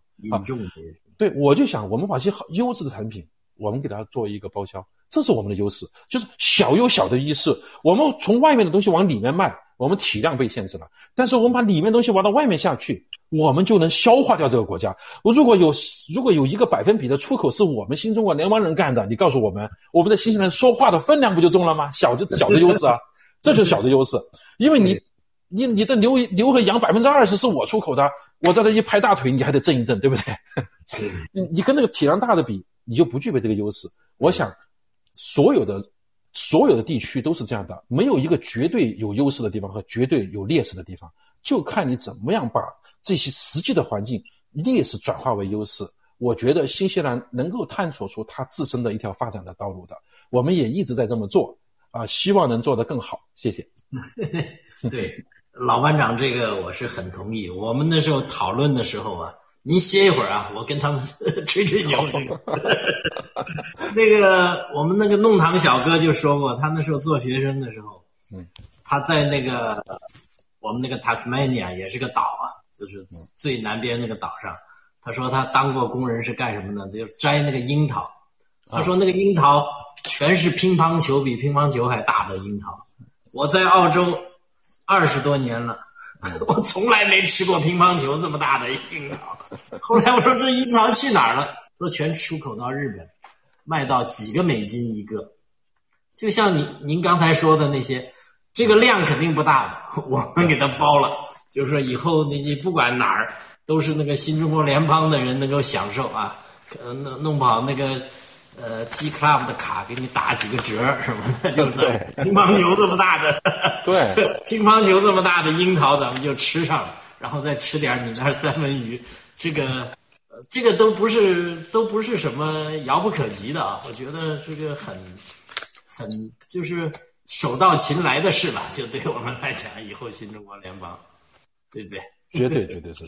而且澳洲和新西兰呢，它这个产业有很多相似的地方，有很多相似的，但是它是一个这个说不清楚的一种关系啊，就是澳洲和新西兰是太密切了哈。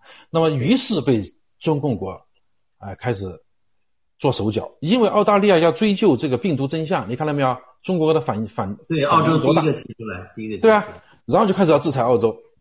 我可以告诉你，在这个美国大选是11月份那个时候，11月份我就开始就派出几个团队到这来了，开始勾兑啊，就是以后你们记住，澳洲我们不搭理他了，我们都跟新西兰做啊，你的奶粉啊，你的啥，我都要你的，不搭理澳洲。新西兰呢，也就是这点眼界啊，鼠目寸光，选择跟他们一合作，还觉得挺好啊，挣了钱了嘛，对吧？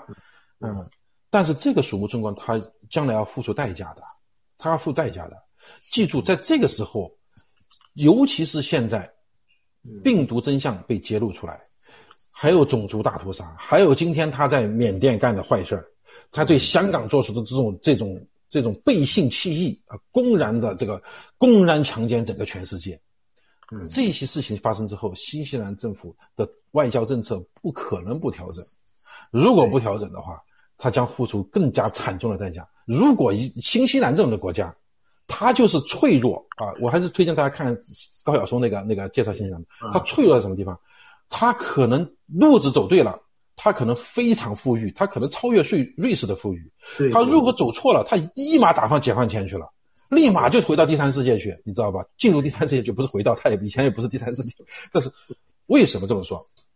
你如果今天继续跟中国共产党未来这几个经济利益勾兑下去，未来的美国下一届政府不再跟你搭理你了，澳大利亚你也得罪了，新中国联邦成立之后，你当然也得罪人家，你跟中共隔走的近，我们当然就得罪我们了。好了，这就是姥姥不疼舅舅不爱，对吧？姥姥不疼舅舅不爱，你的东西卖给谁呀？澳大利亚要你的牛羊肉，那开玩笑，澳大利亚牛羊肉还想卖给你呢，对不对？那你说你卖给谁？英国人家在欧洲有个共同市场，人家也不能这么要你的，对吧？你到哪儿都不吃香，你就一下子就坚韧，就会什么呢？希腊化，因为我们是高福利国家，一定变成希腊化了。但是相反，你现在如果坚定的跟我们新中国联邦合作，会是什么结果？将来的中国市场，我根本就不用说全中国市场给你吧，我广州市给你对好不好？你就已经一整无忧，你就天天过美日子吧，你想过什么日子都有了，广州市就够了，对不对？广州市几千万人口的市场，对吧？我们大广州市起码也就2000万人口了。如果大广州哈，小广州没有哈，大广州的这个范围2000万人，你这500万人怎么对你？你哪个产品都给你吃光了？我告诉你，都是好吃的，全是都是好吃吗？对吧？所以道理很简单，就看这个政府自己会不会啊自己做出他的选择了。当然，我们要处于一个推动作用哈，我们在这里就干这事儿了。对。但新西兰人呢，我个人观点，我还是对他们的那种善良很有信心的，就是他们这个秉性啊都是很好的。我就举一个例子，就是2008年那个三鹿奶粉事件，就是奥运会以后三鹿奶粉怎么给揭露出来的呢？不是因为国内那个大头娃娃，他其中的一个股东是新西兰这边的，结果呢，三鹿奶粉的这个新西兰股东不干了。就是说你给我再多钱，我也要把这个事弄到底。他说因为这个是人命关天的事。对，最后他就是他就是跟那个施压，他的良心呢，他的那种良心，这个是人性的基本良心都在这儿的。我到最后他还是选择了这个要对得起自己良心，他就说我这个三鹿我都不要了，我的投资什么我一定要把这件事，意思就是对捅到底。所以这个事情还是他这种企业还是有良心的，就是说新西兰人的这种善良，这个我是深有体会的哈。你说的这个三鹿奶粉，它的投资者呢，它的主要股东实际上是新西兰的，就全世界最大的乳制品公司，就是 Fantana， 就是三鹿奶粉的这个最大股东，但他不控股，他在里面最后发现什么问题？发现这个占据清安了。他发现占据清安以后，就汇报给当时的这个中方，中方就不予理睬。最后是怎么办呢？他是通过汇报回来在新西兰政府汇报，通过外交途径再回到中国，这样才开始重视的，不然的话就不存在这件事儿。但是这个自断其臂哈，这个是新西兰损失惨重，这个Fantana损伤很惨重，他作为的重要投资者哈，他非常惨重的。但新西兰这个国家就是他自己非常新西兰，很新西兰，他真的不是他就跟钱过不去。他对你就是这个人挣钱他不关心，你的对环境有没有破坏呀，啊，对人有没有伤害，这是他最关心的事情。所以这也是因为这样哈，我也参观过新西兰的这个食品公司这些人，他的那个对卫生的要求达到变态的程度。我们以为日本是变态的这个程度哈，他的变态程度绝不逊色于日本。这真的是，我觉得他的牛肉都真的可以生吃，我觉得这太放心了。所以这也是令我们自豪的哈。将来未来文化把这些优质的产品推到我们中国人啊，新中国联邦的市场上去，让中国人享受放心的食品，这是我们的职责。特别这种变态的这种，我觉得中国它就是需要有这种变态的精神。就中国的企业，它不光是把新西兰，我们以后不光是要把这些企业带过去，可能也要把这种精神、这种技术全部要带回国内，要不14亿人真是这个民族就会越来越退化，整天吃有毒食品，你说你那个身体能好吗？对不对？对，我回到澳洲以后，我就觉得我这个人就好像精神很多，轻松很多，就是真的是跟这个空气、水啊、食物是有很大关系的，真的是。老班长，你现在是不是要再休息一下，再问你一次？哎呀，你把我当得太脆弱了哈！你叫我休息，我就给新西兰做个广告啊！战友们，我们新西兰团队、新西兰农场已做好了迎接更多战友加入的准备了。新西兰是一个世界上最美丽的国家之一，绝对绝对啊！我去过，有非常好的自然环境哈。我们这个国家有个大家最所意想不到的惊喜，就在于如果你喜欢户外活动的话，这里没有任何猛兽，也没有蛇。啊，记住，没有任何一个可以攻击人类的猛兽哈，没有狼，啊，最猛的就是野猪，野猪见人就早跑了，就跑不见了，就是连狼都没有，啊，没有蛇，这是很可爱的啊，记住啊，如果你们喜欢新西兰，加入我们新西兰农场欢迎你，我们是有这个，啊，包容、宽容、创新啊、勇敢，这是我们新西兰人的特点，希望大家加入我们啊，与我们共同战斗，我们已经做好了准备。你们准备好了吗？谢谢战友们都听到了啊！战友们都听到，那是个好地方。你基本上如果咱们俩都在广州待过，那些人如果去到新西兰，基本上就是在洗肺了，吸那个就是洗肺的了。这个空气首先就已经不得了了，这水的味道都不一样，都是甜的。我们就是水管的水打出来喝，都是对，我们都是喝水管水，没有人不喝水管水。我们这水管水好像比矿泉水还好，没有。哎，我们的这个水好像出口那个的，出口到好像是沙特还是阿联酋啊，我不知道，是出口去的，对不对？新西兰水是瓶装水还是整水？不，就是自来水出口啊，就淡水出口，对。对哦，那很厉害。我们淡水质量非常非常高哈，淡水的质量绝对是拧开就直接喝，不会比依云差，我觉得。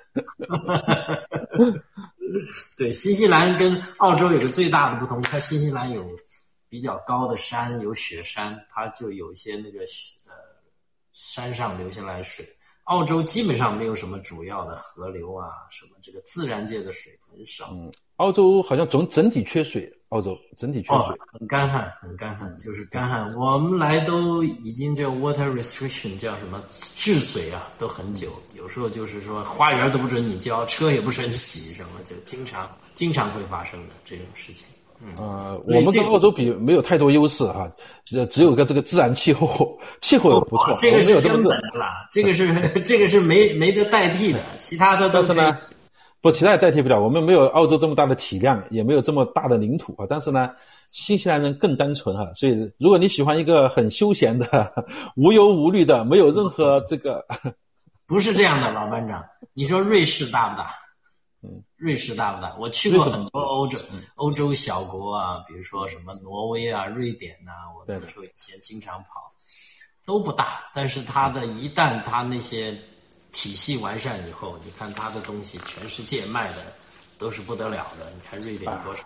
那是的，但瑞士还不一样，毕竟它虽然它自己小，它周边都是，它只是国家概念小，它周边都是整个欧洲嘛，整个这个欧洲这个各种产业都配齐的金融机构、金融系统，这个是我们也比不了的。但是我觉得世界进入这个新的一个发展啊，这个互联网时代的时候，这种界限被打破了。我们在这里可以，你看我们隔着这个屏幕啊，隔着塔斯曼海峡，我们可以做一个节目，对不对？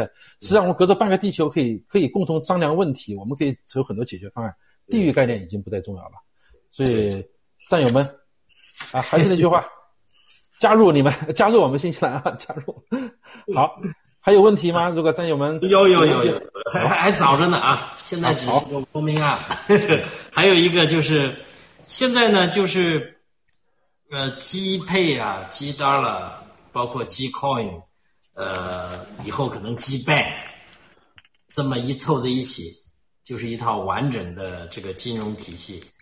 大部分战友呢，可能问的问题呢，都是关于 G Pay 以后我怎么消费方便呢什么的。嗯，那这个问题呢，我想问的是，就是因为它这个整个的金融体系的这种创新呢，对国际贸易的冲击。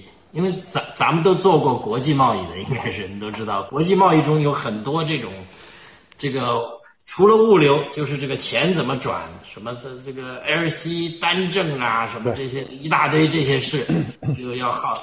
对，这个整个咱们这个 G 系列这套东西，那 G 系列包括 G Dollar， 以后一定会成为一个硬通货的。以后就对这个整个这个国际贸易影响，比如说我们在群里就有时候会讨论，就是说以后比如说我要订一船铁矿砂澳洲，或者新西兰订一船羊，那如果在我们看来呢，就是如果通过我们G系列的这套金融系统会简化很多，就是这个服务，对，就是说这方面是怎么G系列有没有考虑的，就是说我觉得像这个 Dollar， 我们暂且叫它 G Dollar 吧，为了方便，我也不知道为了叫什么名字啊，为了方便叫这个 G Dollar， 它的支付功能是未来的支付功能，其实这个未来并不远啊，这个未来一点都不远，就是我们可以看得见的未来。这什么原因？因为它本身就是美元，好不好？它本身就是以美元换过来的一个 Dollar 嘛。那么你任何时候你后悔了不想吃它，你就换回美元不就拉倒了吗？对吧？但是它最根本的时候就是我们的小贸易、小额贸易上我们是很方便的，但大宗买卖你还得走原来的传统路，是吧？传统老路子，这开信用证啊，该干嘛干嘛。但是我们现在这个做通常意义的大多数的小额的这种，不要搞这么复杂的，过去就建立在我信任基础上的一个小厂出口一个货柜的牛仔裤，就是咱们长期的关系造成的。这种事情我们之间的转款、外汇管制，这个轻而易举的，一分钟一秒钟都不用，啪它就转了，实实在在转账，没有汇差。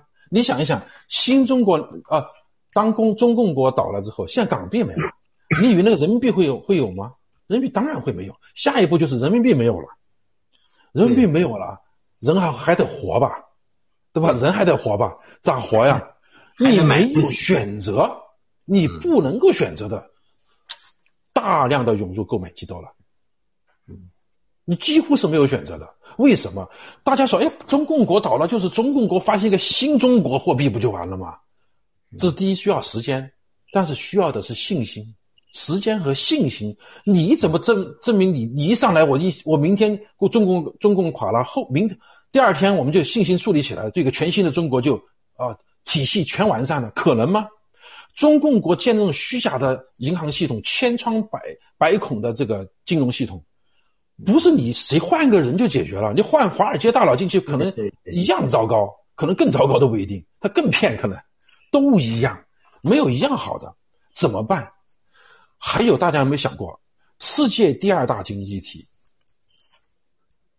第二大市场，瞬间的崩盘之后，全世界不受冲击吗？商业信心会降到冰点，我可以告诉你，那个时候所有的货币都被要抛售的，这抛售干嘛？抛到谁呀？这货币抛给谁呀？所有货币都不稳定。怎么办？美元，G Dollar，所以G Dollar基本购买G Dollar是容易的，所以G Dollar将会变成大家避险的一个阵地，因为美元下一步也是数字化，我们就死活绑定你美元数字化，我给你水钱。美国这个银行系统，你不要以为他流氓比谁都流氓的，他也非常非常之不可信，他还有时候真的还不如我们新西兰、澳洲银行也可信的。你比如说金融危机的时候，我有朋友就马上收到那个就是花旗银行的信，说我们很可能只给你的存款的一半才能给你了，否则没了，要么你就没了，没有理由，不需要解释。他当时说什么我是在存钱，我是存了你的钱，我没有，不是其他的，是不是？你怎么会抢我的一半呢？没有道理可选择。但最后是因为政府出面干涉之后没有这么造成。那么现在最近的 BOA 把我们很多战友的直接清零哈，我都说过我们新西兰最多一个被清零的战友，我的记忆中是26万美元被清零了，就不见了，这钱打进在人家户头上的钱不见了。最后你要问他，他说哦，根据美国什么监管什么888，反正编了一串理由，反正我们一定会告他就对了。你不管什么理由，你把钱拿走了。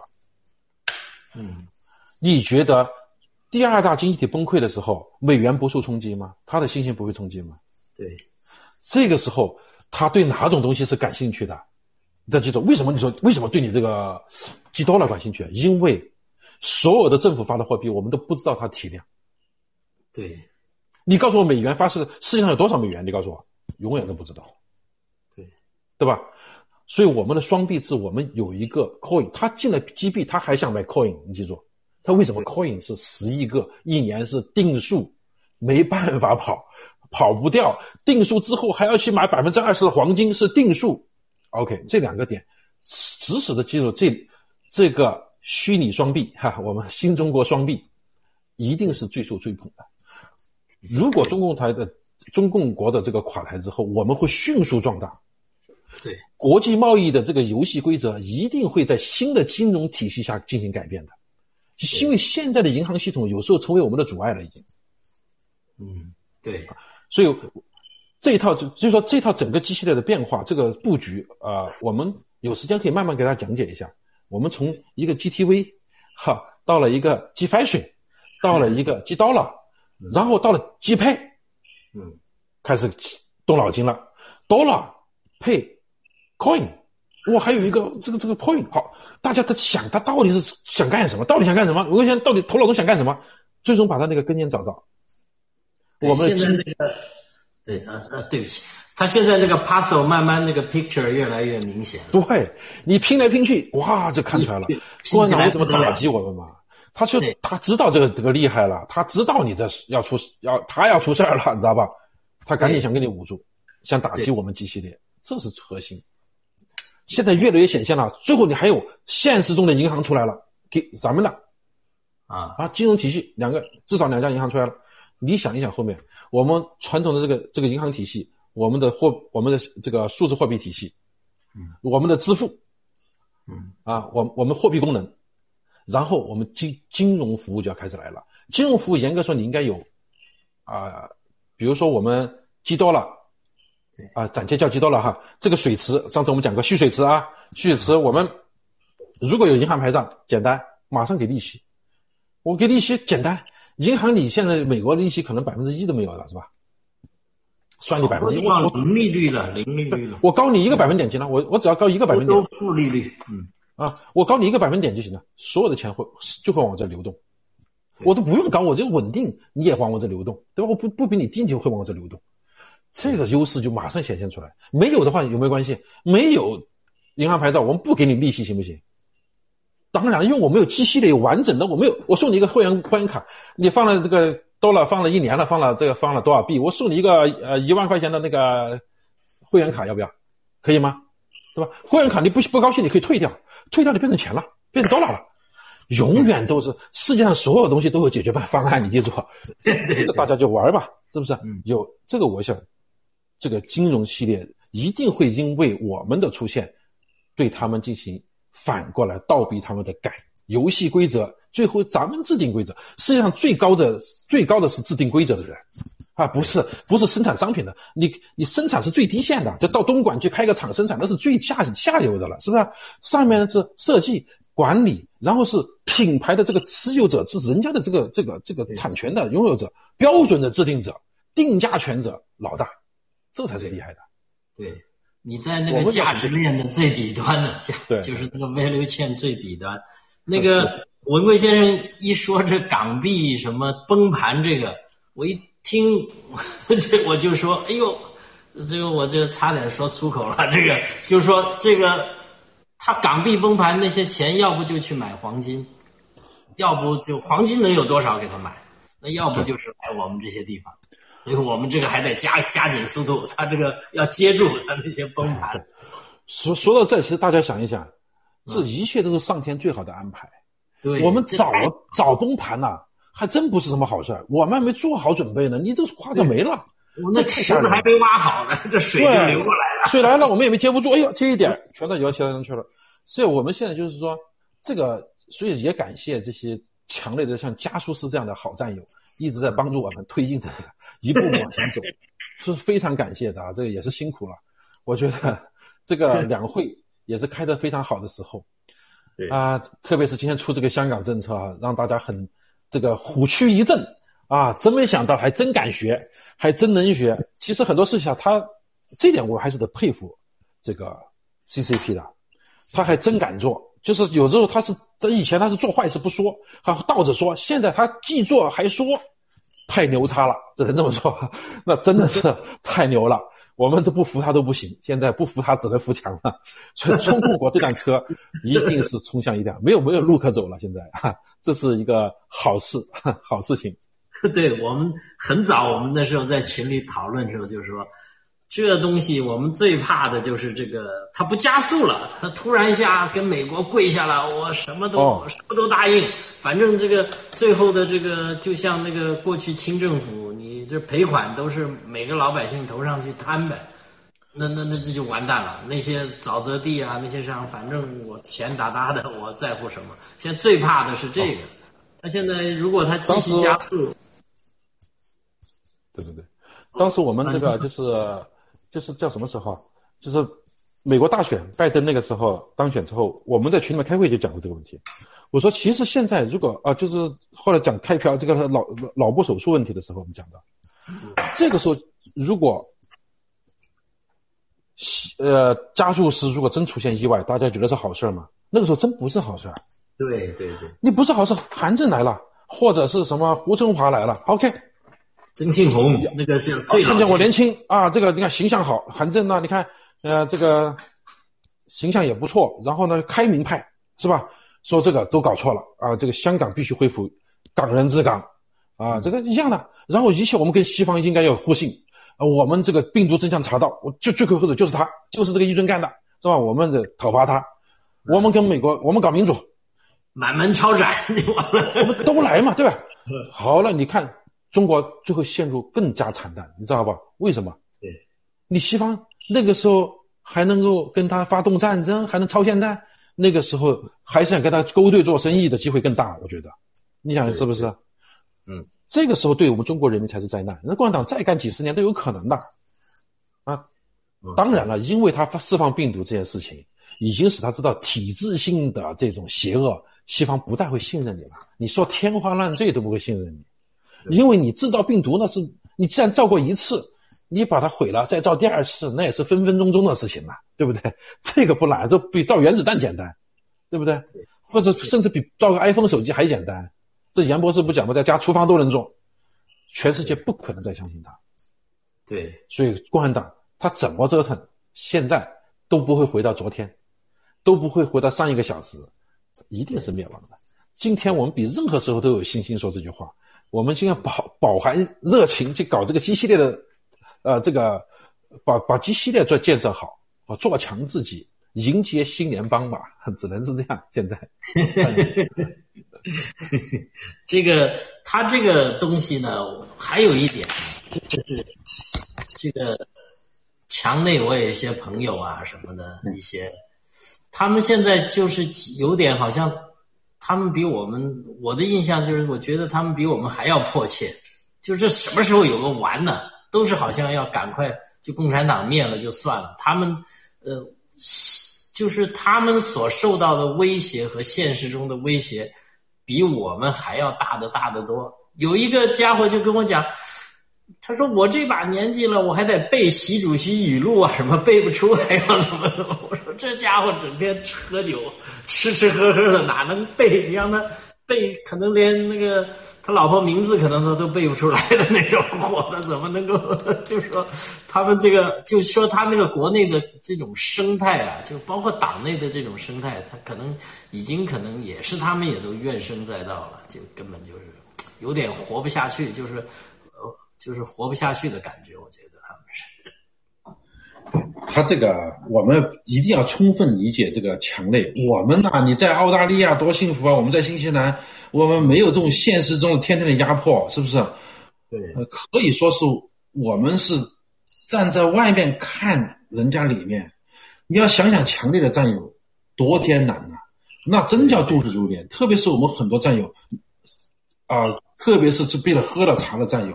每天生活在恐惧之中，我们还有东南亚的这些战友们，时时刻刻都担心，都看到他们周边的人对中国人的那种敌意开始。他们那种每天有，我知道有战友是每天都恨不得换地方睡觉，就是怕这些当地的老百姓突然就对华人采取行动。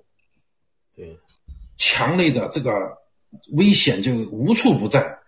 我们都不讲食品安全。空气不干净，水有污染，这都是，这分分钟你就可能消失掉了。这种压力是大家没有不能体验到的。所以我现在说，我们新西兰这个群里面，强烈的战友们发言，有的时候稍微过激一点，抱怨一点，牢骚一点，大家一定要宽容，因为人家翻出墙来，找到组织了，找到一个可以说话的地方了，宣泄一下。结果啪啪啪几百股给人家打偏了，人家本来翻墙不容易，信息当然就不对称。你说哎呦，你这个消息是旧的，或者甚至是虚假的，他只要不是恶意的，战友们一定要宽容，一定要让人有家的感觉，有团队感，有温暖感，否则谁来你新西兰呢？对不对？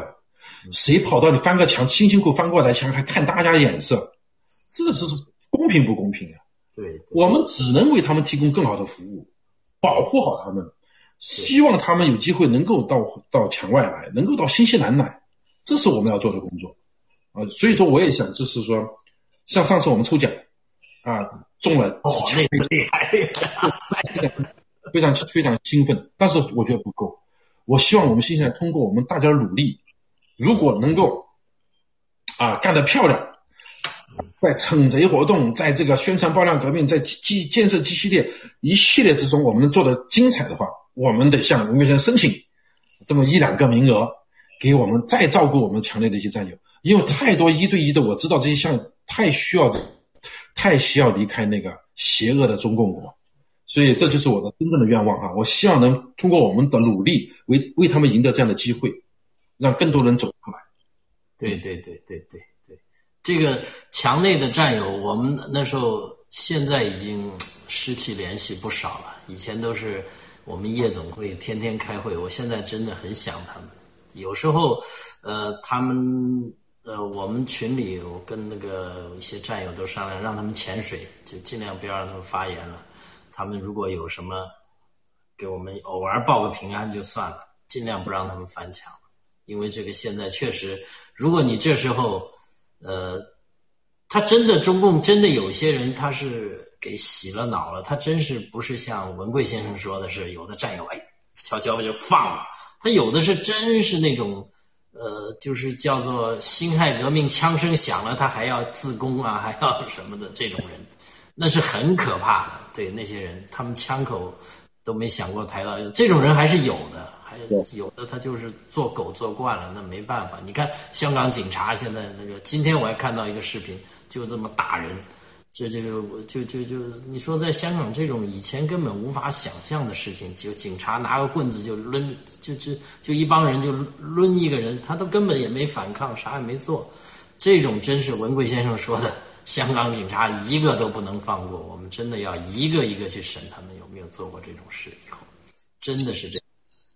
我相信那个文峰兄弟也是去过香港的，我也是去过香港。我在香港公司以前还有。对这个香港警察以前我认为是全世界最好的警察，真的是对，素质高、文明、迅速啊！那你要是报个警，那啪嚓就到你眼前了，那真是太了不起了，效率之高。那个纪律部队，香港都以纪律部队为自豪的。从来没有想象过香港在短短的这么一段时间就变成这个样子，而且引以为自豪的纪律部队香港警察成为了一帮恶魔，一帮歹徒，一帮犯罪分子、恐怖分子、广东烂仔，一帮烂仔，对，太可怕了这件事情，真的是，我是觉得这个真是共产党真是能改天改地啊，能把香港警察这么一个世界上最优秀的警察队伍改成世界上最邪恶的、最烂的人渣聚集的地方，这是令人真的是觉得太汗颜了，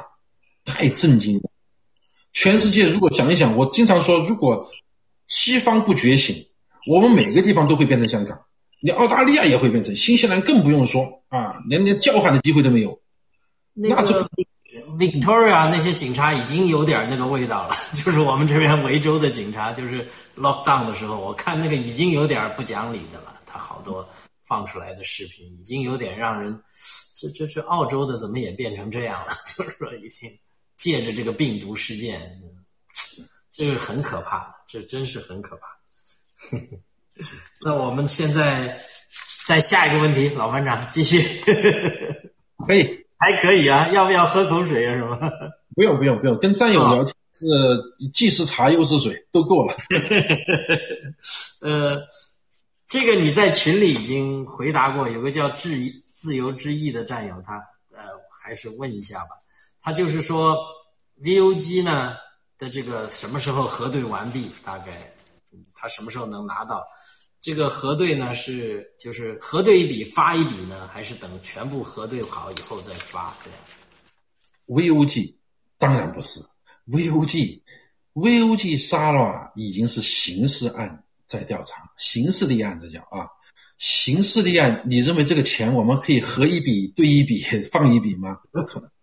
第一，我们核对这个是个伪命题，只要你没有拿到它的完整的银行 statement 是不可能核对的，对不对？你只告诉我说我退了一笔钱去他那儿，这个事情不代表他能核上，一定要看到银行 statement 之后才能完全核上，这是第一个。第二个，本质来说，这些一定是最后刑事立案调查完毕，由 SEC 控制下的逐渐还款给战友，按照战友的意愿去还款啊，退给大家，一定是退给大家的。这个时候谁都碰不了，我们也碰不了，没有任何人都碰不了这个钱，所以这一块只能够自由之翼啊。如果你通过 VOG 做的，只有一个选择，就等待。但是会不会你们利益受损呢？不会的，因为我们已经说了啊，不管你在 GTV 的利益，还是你在那个虚拟货币的利益，我们都整体的给你，你的债权债务被我们接管了啊。你个债权就是相当于欠我们欠你钱的，好不好？对不对？但是你不能是真找我说我欠你钱，你就真找我还了，我真没这个钱，对不对？我是替你打官司去了，但是你的这个钱的所有的利益，最后打官司，我们退一万步说，打官司最后赢了，但是钱被魏立红全用掉了，折腾了，包了小三，包了海洋用掉了，没关系，我们还你钱，因为我们承担这个责任嘛。但是你得给我一个结果，我才能还你钱，对吧？对，所以这个是要有时间，但是你所得的投资利益和份额全部我们给你留下了，包括这个虚拟货币这一块是我们得借钱，借了钱把它买下来，买到留给你们，一直等到你们那边调查完毕，刑事立案完毕，那个时候也许这个 coin 也许涨到了1块钱、10块钱、100、1000、1万，没关系，你还是1毛钱拿走，这还不中吗？我觉得全是有这样的良心。塞翁失马焉知非福啊！我们身边很多这个战友都是在 VOG 的。我们在讨论，就是群里讨论这个问题的时候啊，大家都不约而同想到一个例子，就说这有个人他买了个股票，比如说在深圳买了个深发展，当时然后他就犯事了。这个当然这个例子不是特别好了，但是大家不要过多想象啊，我们只是开个玩笑。就说这个人买了个深发展 A 股的深发展，然后他就去坐牢，坐了2-3年，然后2-3年以后出来，这个股票就升了个一塌糊涂了。他们说，如果这个家伙不坐牢，可能几块钱他就给卖了，就出手了，就赚不到这么钱。所以呢，你这个如果自己拿着手里呢，真的是手痒痒的，会哎呦看着升啊跌的，就像文贵说，可能几个起伏就给人弄走了。但是呢，如果你这个就是叫做强搂住的话，那可能真的这个是要看，绝对看长线的。如果2年3年，可能还真是好事来的，就是有人帮你摁住它。对，我觉得这个有时候这个有点开玩笑了，就是不开玩笑。这个穆其中就是这样，穆其中当年是中国最有钱的人嘛，不是有一度富不知一过，后来不是也被判了嘛？好像是吧？应该是没记错的，是他被判了。判了之后再出来，钱也没了，但是人家在北京当时买了一大堆房子，哇天哪，值大钱了！就那个钱能够几千一方的时候，对，那个房子值钱了，你知道吧？所以说有时候人是算不出来的，谁也不知道。但是我们想说，就是爆料革命和大家这些一切都不一样的是，这个不是一个偶然事件。你既然选中了，又坚定了，坚持了，我相信大家都是被恩典的人。我觉得大家都是有福气的，对，真的非常非常好。对，这个真的是。我这深有体会，就是我想象出来的，我都已经把文贵先生想象的很好了，就是说就是说对我们战友很好，但是他给我们的这些东西就是超出你的想象，就是说你根本没想到什么G Fashion会给我，什么这个给G Coin那个给这个给我这我都有点我都觉得好像这是不是真的，而且我都觉得。我们好像怎么讲呢？我欠的这些怎么还呢？就是说我欠的这些，就是我觉得我欠这个所有欠文贵、欠所有战友的。所以文峰兄就是真战友，这我们心里面都是感恩的心进去的，都是这感恩。对。那么我想起一个词，这个当年我曾经在中共国呢也做过一小段时间的金融啊，做过一段金融分享这个经典。当时讲很多人讲那个，当时好像想到赖小民呢。赖小民当时华润资产，他那个华润那个大楼在金融街那个大楼上，人家订大厅都是滚动放他的小红书，知道吧？他有小红语录，赖小民语录，赖小民很多那个经典名言嘛。哦，就是我有一个好朋友呢，跟他非常关系非常非常好，也是江西人，老是跟我讲赖小民这人真的不错，相当好啊。哎，这特别廉洁，啊，这个也没啥这个资产，也就是当时在什么二环哪一个房改房，一个400平米房改房可能是他最大的资产。哎呀，我当时给他笑一笑，我说那你真是，他自认他是赖小民好朋友，我说那你就太小看人家赖小民了。这太有意思了。然后我在想说这个是说什么呢？就是说讲那个金融创新，当时他们这些搞金融都在讲金融创新。结果你这回一看，哪里是金融创新，是金融诈骗。当时我不知道你听说过一个例子没有，叫金缕玉衣，你知道这个事儿吧？就是到哪个坟墓中刨了一个金缕玉衣。马王堆最早出来的。对啊，他那个还不一定是马王堆的，不知道哪河南哪个村里面买来的。然后说这个金融创新，咱们估算这个专家估值的，打个比方，我也不知道胡说八道，比较20个亿，那咱们这个银行抵押贷款。啊，15个亿，这没有妥妥的，没有风险的，就敢金融诈骗啊！这真是金融创新啊！把它金融玉器，这都是假的，全是以假骗假古董，假古董。中共国的这种以假骗假，以假治国，以假骗假，他们互相之间还骗，就这叫金融创新。我在想，今天我们文贵先做这套金融系统，是天才性的。你要说他骗你啥？你告诉他骗你什么东西？我们这么多占有的所有的这些款项。没有一分被动过，没有被动过钱，你知道吗？这骗你啥钱呢？然后今天还告诉你，你可以退钱，好不好？你不是说你被骗了吗？你不是说有那个叫钢叉的闰土，不告诉你被骗了吗？哦，是手持分叉的闰土，你赶紧把钱退回去，是不是？你可以退钱，行不行？对，这还不了，我还送你东西，好不好？如果你不退，我在这搞这种金融创新，其实就是一个给予的过程。就在给予，不断的给予的过程。对，这种东西大家不去感恩，我觉得我真的觉得就已经坏了良心了。那当然了，你说文贵先生他为什么敢这么做，为什么能这么做？第一，他有能力，他有这个资产，他有这个胸怀啊，钱是不怕多的。李嘉诚挣多少钱，他从来没说他挣够了，对吧？对，你得有这个胸怀。关键是文贵先生的整个的理想，对喜马拉雅国的设想，对新中国联邦的设想，他需要富裕的强大的战友，有强大消费力的，有真正影响力在世界各地。比如说我们在新西兰，如果我们就像刚才我的设想，我对新西兰有影响力了，你文峰兄在澳大利亚有安红布兰，你们在澳洲都有影响力了。你想一想，我们新中国联邦是不是国的国啊？是国中之国，无冕之王的国啊！你不需要这样吗？这是需要什么？是需要我们有实力。你都穷哈哈的，咱们个个都穷哈哈的，没法跟你玩，是吧？谁都不搭理咱们，那就不行。所以文贵先生的大布局才使他这个真正叫做金融的创新，整个改变世界的金融创新，影响世界的金融创新。G 系列的这个，特别是 Dollar 啊，这个数字货币，记住一定会是未来全世界国家主权这种货币，真正的货币的这个法律的一个模板，未来一定会朝这个方向走，甚至直接就是我们是成为了组成部分。这个我觉得很有信心，所以大家要更有信心啊！谢谢。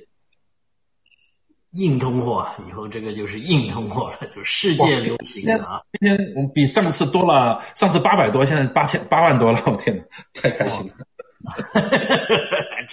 这个反正不停的有战友在下头打，看来战友还是很在乎这个的。咱们不在乎这个，一个两个咱们都得这么说，10个8个也得这么说，是不是？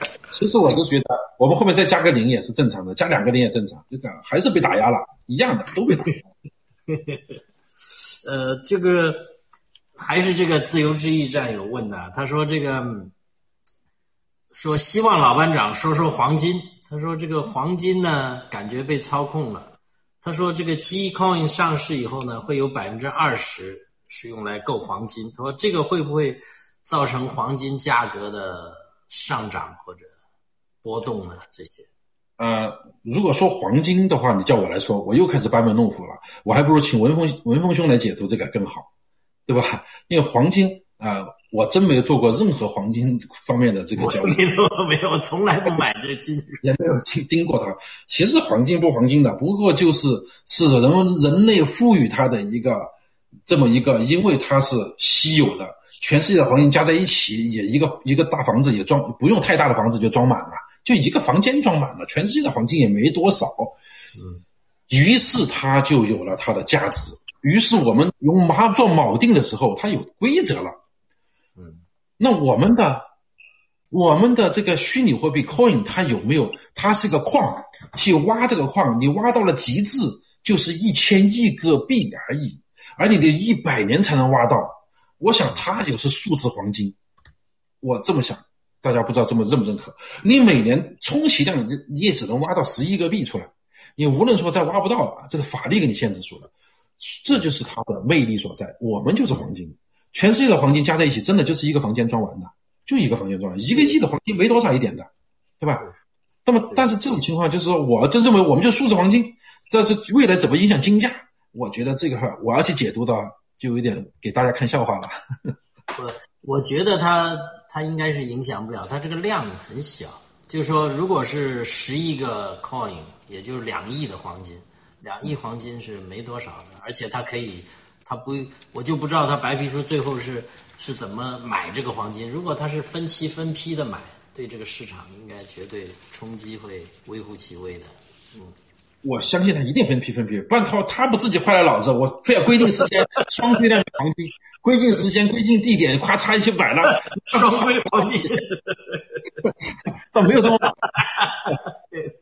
对，这个是常识问题啊，这个下面还是这位战友的问题，他就说，新西兰农场何时可以为战友们创造出一个社区，可以生活、工作、娱乐、繁衍下一代，医疗、养老等，就是给战友一个家的这个事情。我觉得，这个我老班长说之前，我先带他答一下吧，就是说。这个东西就是等我们，就是如果按照文贵先生培养我们这样做，我觉得这个是随便哪个战友就可以把这事给办了，以他的财力和他的爱心，是不是？我们这个事情，是一个应该是不是问题的问题，对不对？虽然不是问题的问题，我跟你说，您解读非常正确哈。但是我还想说，我们新西兰是真正第一个准备下手买一块真正农场，这是真正的哈。确实我农场几次下手买，几次考察，有的都相当美，相当漂亮，但是呢，综合起来最后还是放弃了。文贵先生都说啊，你可以去看，我看了以后，我最后还是觉得放弃，因为我知道我们未来要求会更高。我们会实现更高标准的这样的地方，对这个我是有信心的，一定要有一个，我们一定会有，一定要有一个真正的实体的就叫农场，而且还很大到我们全世界的这些战友们来都有一个他的栖身之所的地方。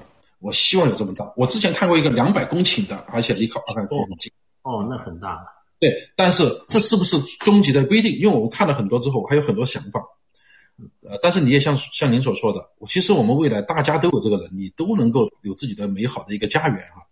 我们一定会在这个基础上，我们新西兰农场实体农场建设是一定要进行的。尤其我们是联盟所在地哈，联盟所在地，记住我们是全球联盟所在地，我们当然更加要有这样的一个机制。有这个机构，甚至一个高标准的顶级的俱乐部，我们一定要有的啊！顶尖的俱乐部就是给这些战友们来休闲度假交流。当然，自己说你们在这里安居乐业、繁衍下一代、繁衍下一代这个事情得你们自己做，咱们得帮不上忙。我们那时候一直畅想过，也在澳洲买个农场，大家畅想。我就说，我当时的想法就是。我们一定要买一个带海滩的农场，因为不知道大家听过没有，文贵先生有一次直播说我喜欢裸泳，他说喜欢裸泳，以后我们就把它弄到澳洲的这个海滩来裸泳一下。然后这个木兰呢，暗红回避一下了啊，我们他们要戴眼镜来回避。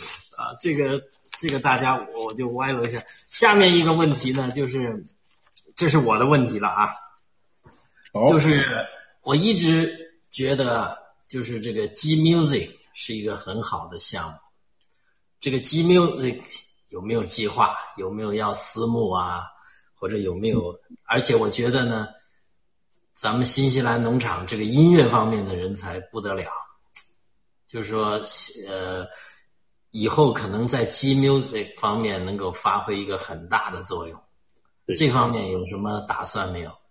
你这是个特别好的，我觉得是将来肯定是一个重要的一块阵地。你这个平台一定要开发出来的。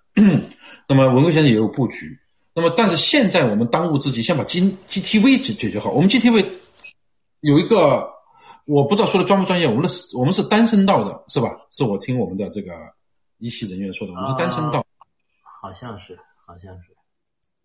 但是一般这个就是我们现在的音响效果出来还不是，我还不太清楚，这个是我很业余的一个说法，是战友跟我讲，他说我们现在这个平台上的音乐效果还达不到非常好，未来应该把它加强。那么有两个部分，要么就是说它属于 GTV。分出来的一个功能啊 ，G Music， 要么它就是独立的一个 G Music。当我们这除了咱们新西兰有一些音乐人才啊，这个肯定有的，但是我们还是不能夜郎自大。你想一想，跟这个美国比起来，是吧？还有日本都有很多，包括澳洲多少优秀的这些音乐人才。新中国这个联邦音乐的这个创作的能有创作能力的占有太多了。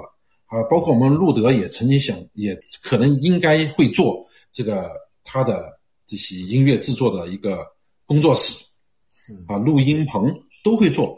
我觉得这一块最核心是什么？最核心是我们要有一个，这是我的理解，我们本身要有自己的曲库，原创的曲库，我觉得是我们的核心价值。因为我们新西兰能做什么嘛？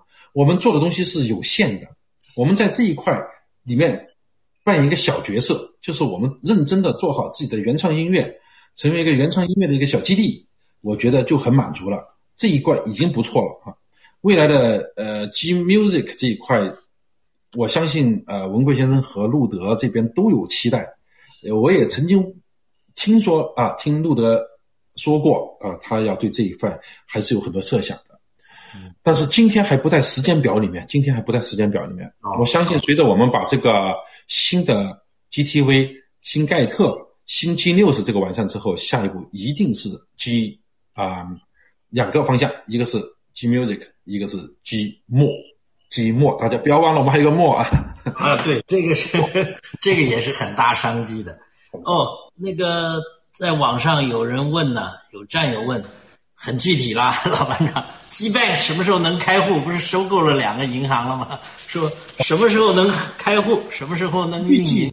预计还有2个月吧，差不多就可以。哦，那很快了。银行是这样，买了之后啊，你今天买了，那得半年之后才能够真正的交给你啊，它有个静默期哈，或者说是它这个彻底交给你，能够在市场上去。它不像我们普通买其他东西，它这个 cycle 是有一个半年时间的那个，所以其实早就买好了，应该是在6月左右就可以推出，为广大战友服务了。哦，那就太好了，我们都会抢着去开户，开户也要 KYC 的，这些银行开户的都要给。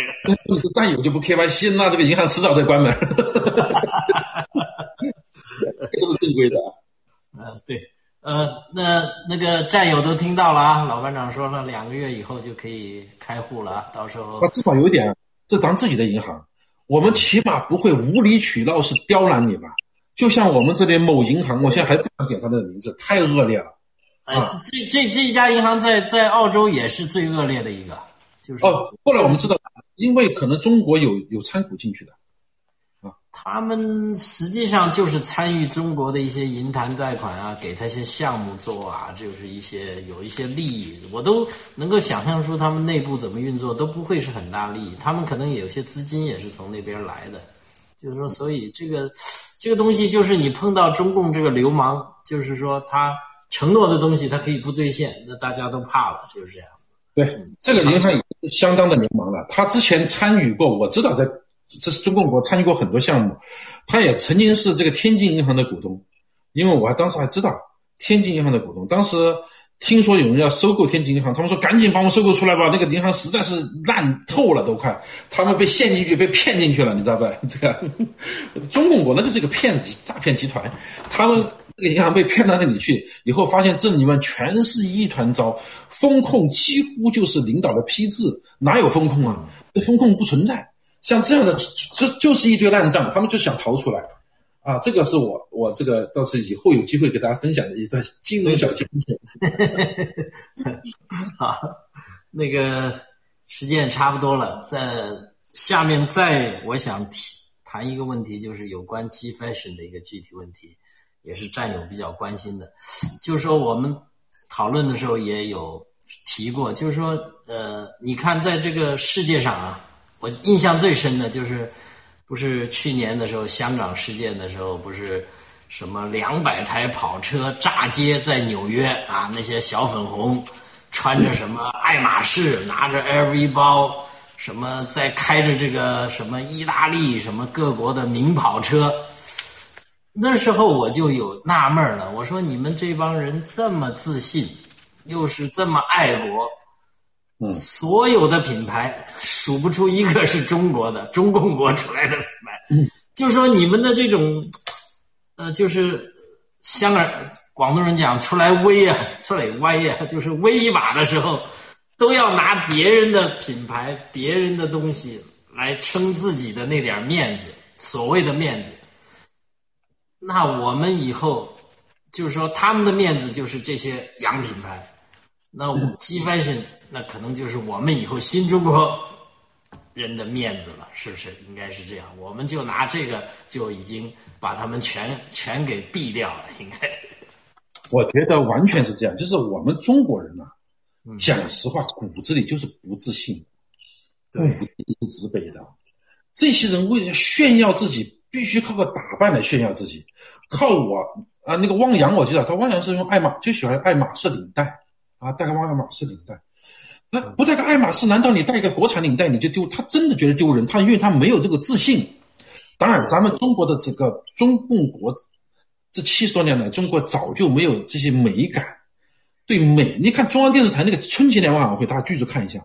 如果你学美术的，学绘画的，你看不了这个场景的，那一个红红绿绿的，恶心死了都，俗不可耐，真的叫恶心。然后那个舞台喧宾夺主、绚烂那种虚华，你真正的好的舞台，我唱歌是听唱歌，你把所有的聚焦在这个唱歌这个人身上，乐队这上面静静的听歌。被那些五花八门的东闪西飞的那些东西搞到，你根本就在分散注意力，完全没有审美，这是第一个，就是没有自信，没有审美。另外一个，什么叫 fashion 啊？我是不懂 fashion 的，但是我可以办公。我也不懂啊。这个你看我穿衣服就是，这是我在那个很便宜买来的，这个斐济街头买来的啊，这个叫毛利衫啊，这个岛民衫，一看就像我像岛民嘛，你看。啊，黑点，你太白了，你要再黑点差不多，跟我这么黑就瞎了。什么叫 fashion？ 就是你那个敢于把它穿出来的、有影响力、有品味的人穿出来的、自信的展现出来的，大家给你鼓掌就是 fashion。你比如说文贵先生，他穿什么？他穿高跟鞋出来，高跟鞋就是 fashion， 是吧？文贵先生哪天穿裙子出来，裙子就是蓝色的 fashion。乔布斯穿个这个短袖啊，那个黑的短袖高领的，这个就成为 fashion。你问为什么所有科技界大佬都愿意这么个打扮出来？哎，给大家讲，都要模仿那个动作啊，那个锤子也好小，大家就那个雷布斯，对，都得干这个事儿，这就叫 fashion。就首先我在这里面是牛人。我就是明星，我就大款，我穿什么？我今天明天穿个就是汗衫出来，那个北京那个叫什么那个老头衫那个大褂子，它就是 fashion。我可以告诉你，你自信就是 fashion， 这是我的理解啊。但我穿什么都不是 fashion， 所以无所谓。但是我真心觉得我们中国人有自己的自信是真正的要素，就是你穿了我的这个衣服，我自信，我有是我们的。你看这个 G Fashion， 我们有份的。我们有股份的，那个股份是送的。对，其实也是中国人唯一独创的一个世界品牌。这以后这我们这面子大了去了，就是说咱随便穿一件出去，这可能就是一种，就是说人家你不用拿什么 G Club 卡，也不用拿什么，你穿个 G Fashion。你想想，所有你在国内啊，不管在香港，包括在日本。好多地方他们拿来撑面子的品牌，那要不就意大利，要不就法国或者英国的一些品牌。那全球来讲，中国人一个第二大经济体，真的没有一个可以拿出来撑面子的品牌。你看，所以文贵先生创造的这个 G Fashion 真是，就是说，这个面子也是很重要的，对我来讲是以后很重要。我讲个分享一个 fashion 的这个笑话。我有一年去意大利，在那个威尼斯，在那个一个桥上，我就看见一个中国人中年妇女穿了一身的，哎呀，我这看着这我小时候70年代啊那个灯芯绒的那种裤子。大红大绿的，哎呀，我就很难受，我就想离他远点。我说，哎呀，这中国大妈也太不注意了，都到海外来了，你就稍微体面点，不能把那个就是那个县城里面那个地摊货拿来买了看嘛。好，结果我女儿说，爸爸，这全是都是那个爱马仕的，还是GUCCI 的，还是爱马萨吉特别鲜艳，不知道是啥。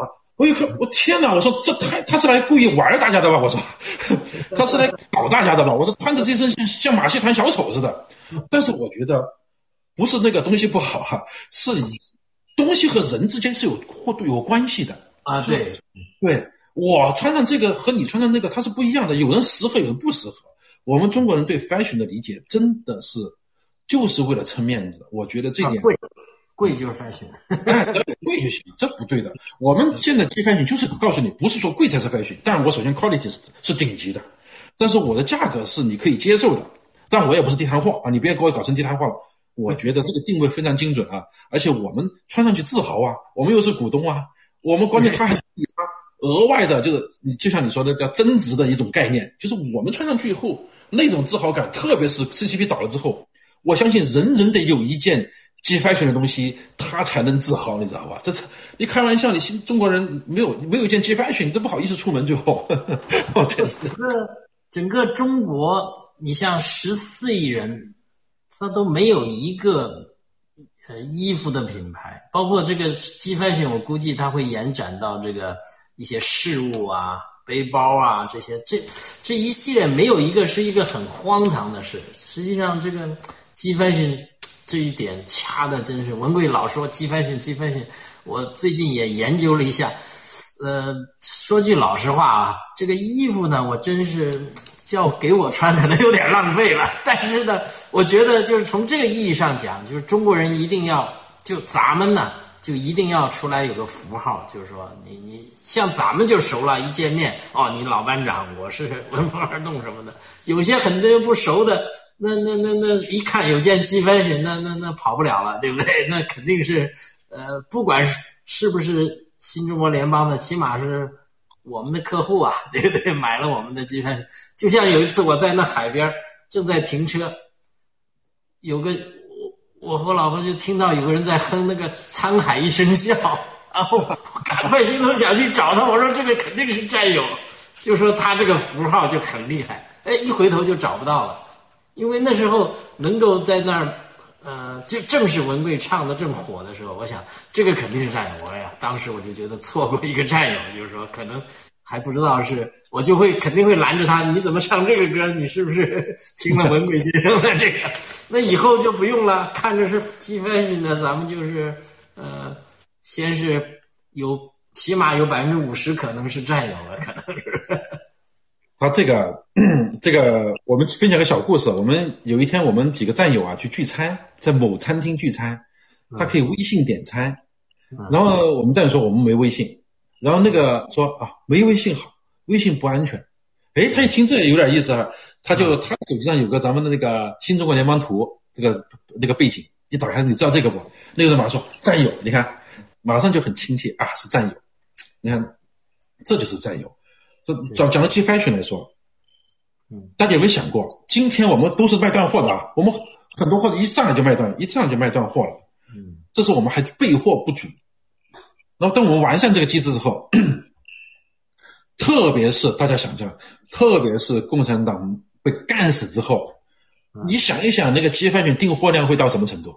我可以说，中国人从情感上他就一定要买一件，他根本不在乎，都大小我都不在乎了，我一定要拥有一个G Fashion的东西，买口罩也行，一个手套也行，一定会拥有一个的。帽子来一点。对，这是情感，这就是灭掉共产党这个他赋予的这个概念上去是无法所有的时装都超越不了的。你爱马仕啊，什么都超越，什么不了，你也超越不了这个事情的。所以我觉得这个将是时装界的传奇，一定是传奇，因为它赋予了与其他所有品牌都不具备的灵魂，就是勇气、坚持、信念，这个是谁都没有的。它这个真是独一无二的，因为其他任何的这种服装品牌，不管你是这个是爱马仕这个什么，它没有这么强的感情因素在里头的，它只是宣传我这个什么豪华、家族传承。你想想，这个是把我们的政治理念都融入进去的一个服装品牌，那是个真的是，我觉得这个是。以后不得了，这所以文贵先生又送我们这么多股。你就像你说的，如果以后国内的或者灭了共以后，人人买一件儿，那是个什么概念？那个价值，真的是，比如说送的我破天了都。那1000块一股，真的不是开玩笑的。而且我可以告诉你，为什么G系列牛，敢说它牛，包括我们未来的G末还没推出来呢。一推出来，只要你强烈一狂，从情感上我就会买 G New、G 末上的东西。第一，我相信你，因为你是信仰是我们的核心所在，我们生存就是因为有信仰，我们为真不破。中国人都跟假货接触太久了，以前我们在淘宝上买东西，后来我基本不碰淘宝，因为都是假的。后来以为京东也假。那个不要说强烈，还有一些叫什么拼多多，你看那个价格，10块钱买个 iPhone， 你不是找抽吗？对不对？他就是还假，对不对？他一听了就不靠谱的事儿。就等等的一系列，我们就是生活，让你体面的、有尊严的去消费，而且关键，它所有G系列都赋予了它另外的使命，它的核心价值。灭共这个，在中国人中一定会作为大家每个人追捧的对象。所以我觉得整个G系列发展毋庸置疑啊，这个一旦灭共那一天开始倒塌的时候，那个共产党这个大厦倒塌的时候，我们所有的G系列投资者，你可以看到，不管你投资了任何产品，只要是这个概念的，全部疯涨，沾点边都不得了，沾点边都不得了。这绝对是不得了的。对，战友们可以兴奋啊！今天我们是乱聊啊，99了，哎呀，99了。不管他，我现在好像还意犹未尽呢，老班长。继续来。所以你要不要喝口水啊？这个你都不是我喝的口水。我现在算了，我现在也不口渴。那个你们那儿已经很晚了吧？几点了？应该是11点多了。我这我都不知道。2个多小时。11:40了。那我就这9点。我去，既然聊晚了，我再喝一个东西啊！我也喝一个东西。你去喝口水。战友们的，稍等一会儿，老班长这个一定要喝点水了。我都不好意思，我们都聊了2个半小时了，他一口水都没喝。我是不停地喝了几口水，他真的很辛苦。那个现在9万多。那个战友们还有什么问题要问呢？把它打出来。我们的弄堂小哥有没有打问题？没有。直播带货，给新鲜来，新鲜啤酒。那它这个好处是什么呢？新鲜啤酒最大的好处是可以拧开盖子的。那这盖子可以拧开。对，现在都好多都是这样可以的。我最早的新西兰时候只有新西兰有这个，它是当时有专利的，可能现在专利期过了吧，人人都可以用了。这个是很好的一个设计啊。它那个啤酒实际上也跟水有关，它那个水好，啤酒也就好。新西兰如果水好，它那个但是我觉得那个啤酒盖的设计是最好的，就都是拧开，一拧开就还可以拧回去。拧回去。我们这儿是澳洲，好多啤酒喝是拧开了拧不回去的。拧回去，你看这也可以拧回去了，你看。而且它还是和普通啤酒瓶盖一样的，看多好。还是新西兰还是很多创新的，很多创意，蛮不错，挺可爱的一个国家啊！大家欢迎来新西兰直播带货的卡卡瑞奇。我们的卡卡的那个节目也相当不错啊，我们这个对，我刚才还在看。对。Blue 啊，对，Blue Sky 啊，他们在那儿弄点好吃的。你说我晚饭都不吃，他们在那儿做好吃的，烤个什么牛扒、羊扒，又煮个蚝包啊什么的。不行，下次再弄点好吃的给他们。Blue Sky 呢，他是一个这个非常有热情的一个战友，而且他经常去出海去弄个什么。贝壳呀，有时候弄什么对，鲍鱼是不是他抓来的吧？我知道可能买来的吧。然后经常弄点些海货出来，大家还有生蚝，去挖生蚝，他挺能耐的，你知道吧？然后咱们还有一个 Perry 战友，他是一个非常非常好的后勤，同时爱做吃的，做了很多好吃的给战友一家家去送，卤牛肉那些，真是。太贤惠的男战友了，谁要是嫁给他呢，真是有了8倍之福了，真是太好了，中国好男人。所以我们的战友，那我下次去，我也一天到晚出海啊，我那小渔船就叫 Lady May， 那个 May 啊 ，MATE 那个，结果在那个 boat ramp， 经常人家以为我是 gay 的。这边附近战友都吃过我钓的鱼，没问题。那下次我去新西兰就叫 Blue Sky 带我出海钓鱼了。对呀。那这个带他去，但我那个船呢出不了很远，因为没有那个 E-Per。我另一个朋友有个鬼子，他就那个船，我3天2头出国的，12海里以外就等于出国了。没事，你直接下次就把那个 G Coin 直接换两个这个大的内地妹，跟小渔船不一样，小渔船挺过瘾的，就钓鱼的船和那个就是上去睡觉啊什么那个不一样，钓鱼不一样。那行，我们下一个想老班长，你看看这个 GTV 有什么展望的，就是 G 系列啊，有什么展望的能够。就是我觉得咱们爆点料啊！不是，战友们都很期待。大家主要是被那个路德节目整天重磅中的追梦，已经弄得就是那个兴奋点很高了，知道吧？很期待值太高，这个人就是这样的。你不知道我们每一样东西都值得大家兴奋不得了吗？我都说了，你哼哼哈哈做房地产才20%了。对，我们哪个项目？不让你，我们最简单，今天已经完成登记的，咱们这个 coin， 我就觉得，就只你手上如果有了10000个 coin， 这不过分吧？10000个 coin， 也就是花了1000块钱，一上市就10000，不是你就太开心了，好不好？你真的就可以筹划像刚才你的很多的美好愿望，就可以筹划了。我真的是觉得这样，因为他翻。多少倍我们真的不知道，但是我相信有几件事情是布局之中的啊，这个我认为是大概率的。第一，如果中东某国把它作为主权货币，或者主权货币的一揽子里面其中一个，或者他投入这里面去，哪怕他投1亿、2亿、3亿。投资做我们的国家主权资金的一个背书，就那一天，我认为他就应该冲到1000块钱，一点都不过分吧？这个一点都不过分吧？1000块钱过不过分？这真的不过分。你看很多币什么毛都没有，它就是1000多块钱了。现在很多币什么都没有，你找不到什么概念，它都1000块钱。有些币也他自己都说不清它能干什么。他不在交易市场交易的，在中共国里面，他都值好几毛钱美金呢。这不开玩笑吗？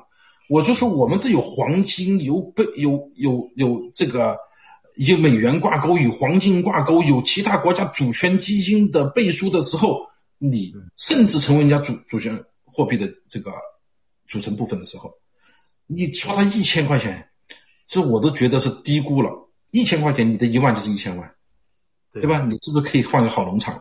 对不对？当时你这一个大白拿，你当时那一万个币，你是花了1000块钱美金买的，对不对？你是不是就改变了命运了？这改变命运当然不是说这1000块钱美金改变你，而是因为爆料革命改变了你的命运，是我们干掉了共产党之后，改变了我们所有的在这个历史浪潮中走在前面的人，我们应该得到的。对，他这个。对不起，他那个怎么讲呢？就是说，这个你说的升到1000呢，还是在没有灭共的情况下。如果灭了共以后，咱们这个币能够就是进入中国市场，这那就更不得了了。我觉得灭了共之后不是进入中国市场，它是基本上没得选择的一个币，我觉得都找不到选择的，蜂拥而至吧。然后你以为日本人他不会追捧吗？因为都说了，这个航空母舰，世界第2大经济下沉的时候，他会所有的货币都会遭殃的，没有一样货币不遭殃，包括澳币、新西兰币一模一样，都得夺路而逃，都跑了，热钱都想找个地方去躲，找哪去躲？找一个安全地带躲，谁安全？因为谁在这股力量中，谁有 power， 谁安全。谁能接盘谁安全，谁能接盘？我们呢？能帮啊！所以你安全我就找你嘛。货币只有一个追求，它不是追回报率的，它是追稳定性的。对，对吧？你不能早上买面包，晚上买飞机，第2天早上起来买个椅子，这是笑话，知道吧？这是灾难。只有稳定的东西，它只追求的是这个安全，是它要的。所以蜂拥而至的是一定是稳住大盘的。中美2个方面，2个世界最大的2个经济体和人口政治都是最重要的2个国家，都有一个最重要的参与分子，就是在这两个跨两界的唯有新中国联邦。大家想过这个事情没有？何况文贵先生不是跨两界好不好？欧洲的沼泽地他也跨了好不好？他横跨三界好不好？那中欧这么一个世界上最强的三角，全有我们的力量。你觉得我们难道不是唯一的选择吗？还能是谁？还有谁？还有谁？还有谁？冯小刚，这比较自信。对，没有选择，连沼泽地也知道我们是没有选择的，必须跟我们合作的。如果跟我们新中国联邦合作，那么如果这个币跟新中国联邦已经在一起了，你觉得还是1000块钱吗？那你太羞辱这个我们了，太羞辱这个比特币涨到5万块钱这个事实了，对吧？这太夸张了。所以我认为哈，但今天我们不敢说这句话，当然也许是个美好的愿望。摩根的孙理说的，我们的货币是10万美元，他认为的价值，是不是应该？我可以觉得应该，我真觉得应该，因为世界上最大两个经济体，再加上欧洲，如果还有日本，还有这个中东的，跟我们在整个未来的石油交易、黄金交易，我们都在参与的时候，他说他这个虚拟货币远超过比特币，这个没有什么悬念吧？这个事情。比特币它根本就没有跟我们可对价的东西好不好？它除了这个它已经事先发行，还有它我们已经对比过这两个币了，之前对比过这两个币之间的，它根本就没有可比性。它都冲到5万，我们冲到10万，简直就是开玩笑一样。比特币都不能算是货币，它只能算一个 token， 就是一个技术单位。我觉得它货币你要能买东西的，你要能够用作交易，他都好像没听说过谁拿比特币。我只曾经啊，历史性事件，那是一个，它不是一个正规的事情。就比如说，你文峰兄有一个比特币，你愿意给我，我就愿意送台汽车给你，这是咱俩的事，这不是一个正常的一个，对吧？不是一个市场行为，是我们两个人行为。那你给我一个手机，我愿意给你一个汽车也行啊，这咱俩之间的事，这不是一个市场行为，对吧？真正市场行为的，它从来没发生过。他曾经有人拿币去买披萨饼，这标志性事件，但这没有意义。它不是一个货币，而我们是不是货币，已经不是悬念，好不好？我们已经被批准了，行不行？我们本来没被批准的时候，我们就可以买我们的 G Fashion， 本来叫内循环，还叫擦边球呢。那在我们当时有一种想法，这是我个人想法，不是文先生想法，就是我们用我们的 coin， 我们用 dollar 去买我们的 fashion。这是擦边球，大家觉得哎呀，你自娱自乐。好，我们搞积墨就宽了，积墨因为我什么都能买了嘛，是不是可以呢？还叫自娱自乐，因为毕竟都是你内循环。我们G Pay出来的时候为什么兴奋？G Pay出来的时候告诉你，我就是外循环的，我跟你内循环是啥呀？我啥不能买啊？你告诉我，我跟谁签约？就你跟奔驰汽车签约，宝马签约，你就去买奔驰宝马，没什么关系，他收的是美金嘛，你管他呢？你可以跟任何签约。所以说他的真正的意义，为什么那天哇这么兴奋拍掌，是因为它的意义我们看得到，这就打开了我们真正的货币价值。它的意义比它这个实际操作这个要重要的多得多。当然，实际操作起来是每个农场将来都会成为，我们叫躺枪，是躺着挣钱。就以后你啥不干，你农场就要源源不断的钱会往到你农场来。为什么？因为你有这个第三方支付，你推广的好，那么你就因为推广的好，你吃的那个 commission 就够了。你农场天天只要有人消费啊，你跟酒店集团谈了，跟超市谈了，他干什么你都有份，他一刷卡你就百分比到你手上了，对吧？这就 OK 了，你农场基本的费用就出来了，这个你也应该兴奋，对吧？而且我们这个将来我在想，以后跟大家分享怎么去推广这个。我们还是有优势，我们比微信、支付宝要有优势，他们都能推开，我们一定能推得更好。但未来是专项探讨这个问题。这里那个老班长有个雅典娜3号，他说请教老班长，这个 Facebook 的虚拟币是不是跟黄金锚定的？这个啊，我没有研究过他的啊。我没有研究过他。第二，这个商人呢，他从政就像他是有风险的啊。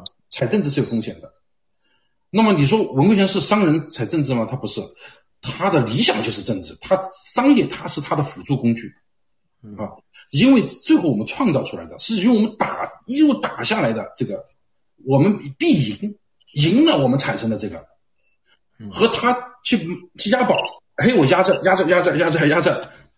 压的这条路呢，我个人认为哈，他有可能成为最大的赢家，但也有可能瞬间崩塌，它是一个不确定因素。为什么？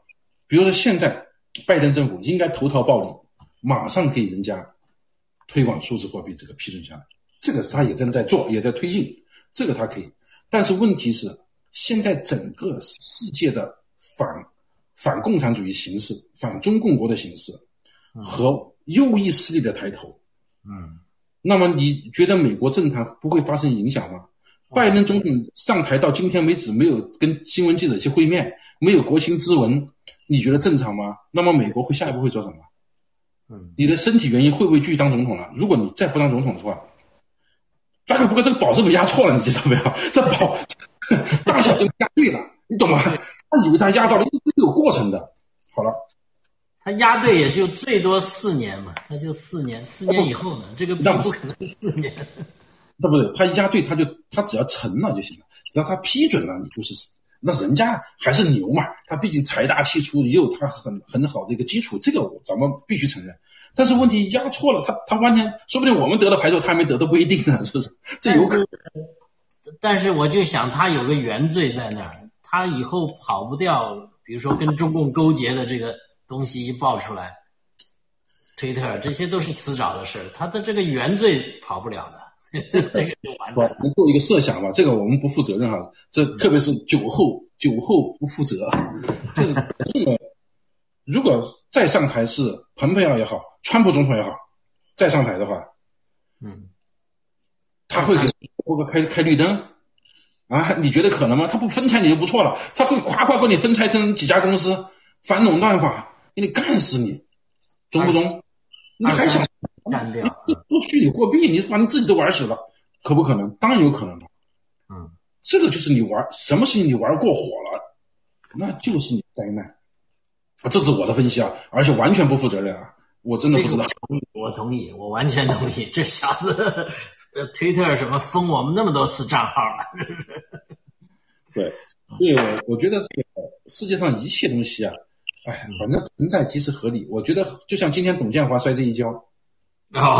对，这个大快人心是，对吧？你也不是董建什么其他的，你是董建华，确实挺有意思。中共国的人是很迷信的，是相当迷信的，你知道吧？这个董建华对大家这个心理冲击啊，这个是很大很大的啊，这也是代表着一是香港已经这个走向了这个最黑暗的时候，但实际上中共国今天吹响这个号角。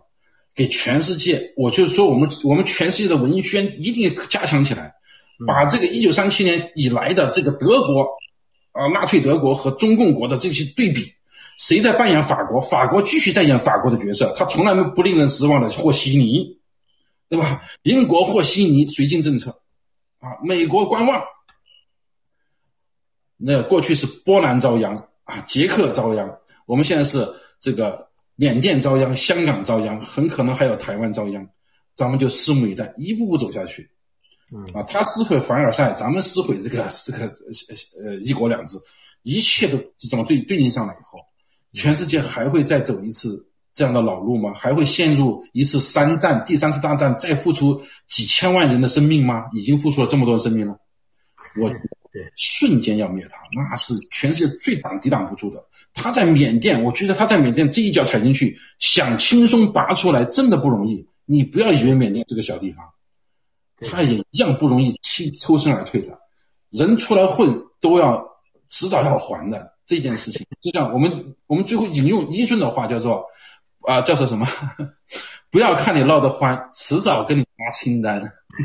对，他们是叫做。一直不收手啊！他是中共是一直不收手，这个真是他玩的越来越欢了。就是他玩到今天的时候，除了中国的，就是共产党里面的那种极端民族主义分子、极端共产主义分子，就是原教旨主义者的共产主义分子，他们会兴奋之外，所有正常人都知道这个党完了。但是从这个总加速师他也不能退啊，他没有退路了。他现在如果说我要稍微退半步，党内这么多人盯着他的，你小子要干什么？你不是承认你犯错误？他真的也是没有退路的了。他真的，你说的真的是这样的，完全正确。就是说，这个时候他实际上自己是绝路一条。为什么？你不是骑虎难下，是骑虎不能下，下就死，骑着上面也是死，骑着死得晚一点，下来立马死，他是没有退路的。而且这个死还真的不是一般的死，可能是满门抄斩的死，他可真的已经到了这个程度了。所以现在他只能一路更加疯狂下去，但是他的那些反对者们要么也被他碾成粉身碎骨，然后大家一起死，要么就勇敢的站起来跟他一起磕死磕，大家一起死完球了，大家都清静，你知道吧？还中国人民一个清静。中南坑的老杂毛要想为人类做点贡献，最好的时机到了，就是你们自残而死，是对全人类的最大贡献，真的是这样。就像那时候是哪个人说啊？袁腾飞好像说毛泽东对中国人最大的贡献就是他死的那一天，就是他死就是最大的，真的是这样。他不死，咱们可能也来不了新西兰、澳洲，咱也上不了大学，啥都没有了。所以他的死真的是很大贡献。所以说起来，这个我们是这个暴乱革命灭共这个路上是多方力量组合在一起，其中最重要的配合力量其实是加速师，这是毫无疑问的。他是从反方面，这边顶，我们这边推啊，真的是这样。所以加速师的配合真的是很了不起，真的是，如果加速师不死的话，欢迎到新西兰。我们挺怀念他的，挺好的一个人啊，挺好的啊，继续。就有点二。啊，二吧，他反正总体上一个效果达到了。你要知道，他是一往直前的。他实的本质是恨共产党的，他恨我的，但是这个是不是也叫一种斯德哥尔摩综合症呢？他自己一家人被毛这个干打这么久啊，这么惨，那然后今天自己就唱那首歌，长大后我就成了你，他就成了他了，你知道吧？这句霍霍大家，真的是也可能是斯德哥尔摩综合症，这也是一种精神疾病啊。未来我们让历史学者去分析这种精神疾病吧。对，行。那老班长，时间不早了，今天聊到这儿，放你去双休啊，休息的休啊，放你去双休，还得双休啊。谢谢，注意休息，好吧？哦，今天破10万了，一扫上次的这个700多的阴霾，真的是哦。11万哇，是不少啊！这个有没有战友把这截屏下来？我们要留着。谢谢，我非常荣幸。谢谢老班长，谢谢所有的战友陪伴我们啊！也谢谢如果有五毛在的话，也谢谢你们啊！辛苦，大家都辛苦。谢谢，再见，大家。老班长，谢谢。好，下次再聊。好的，谢谢。好的，好，再见。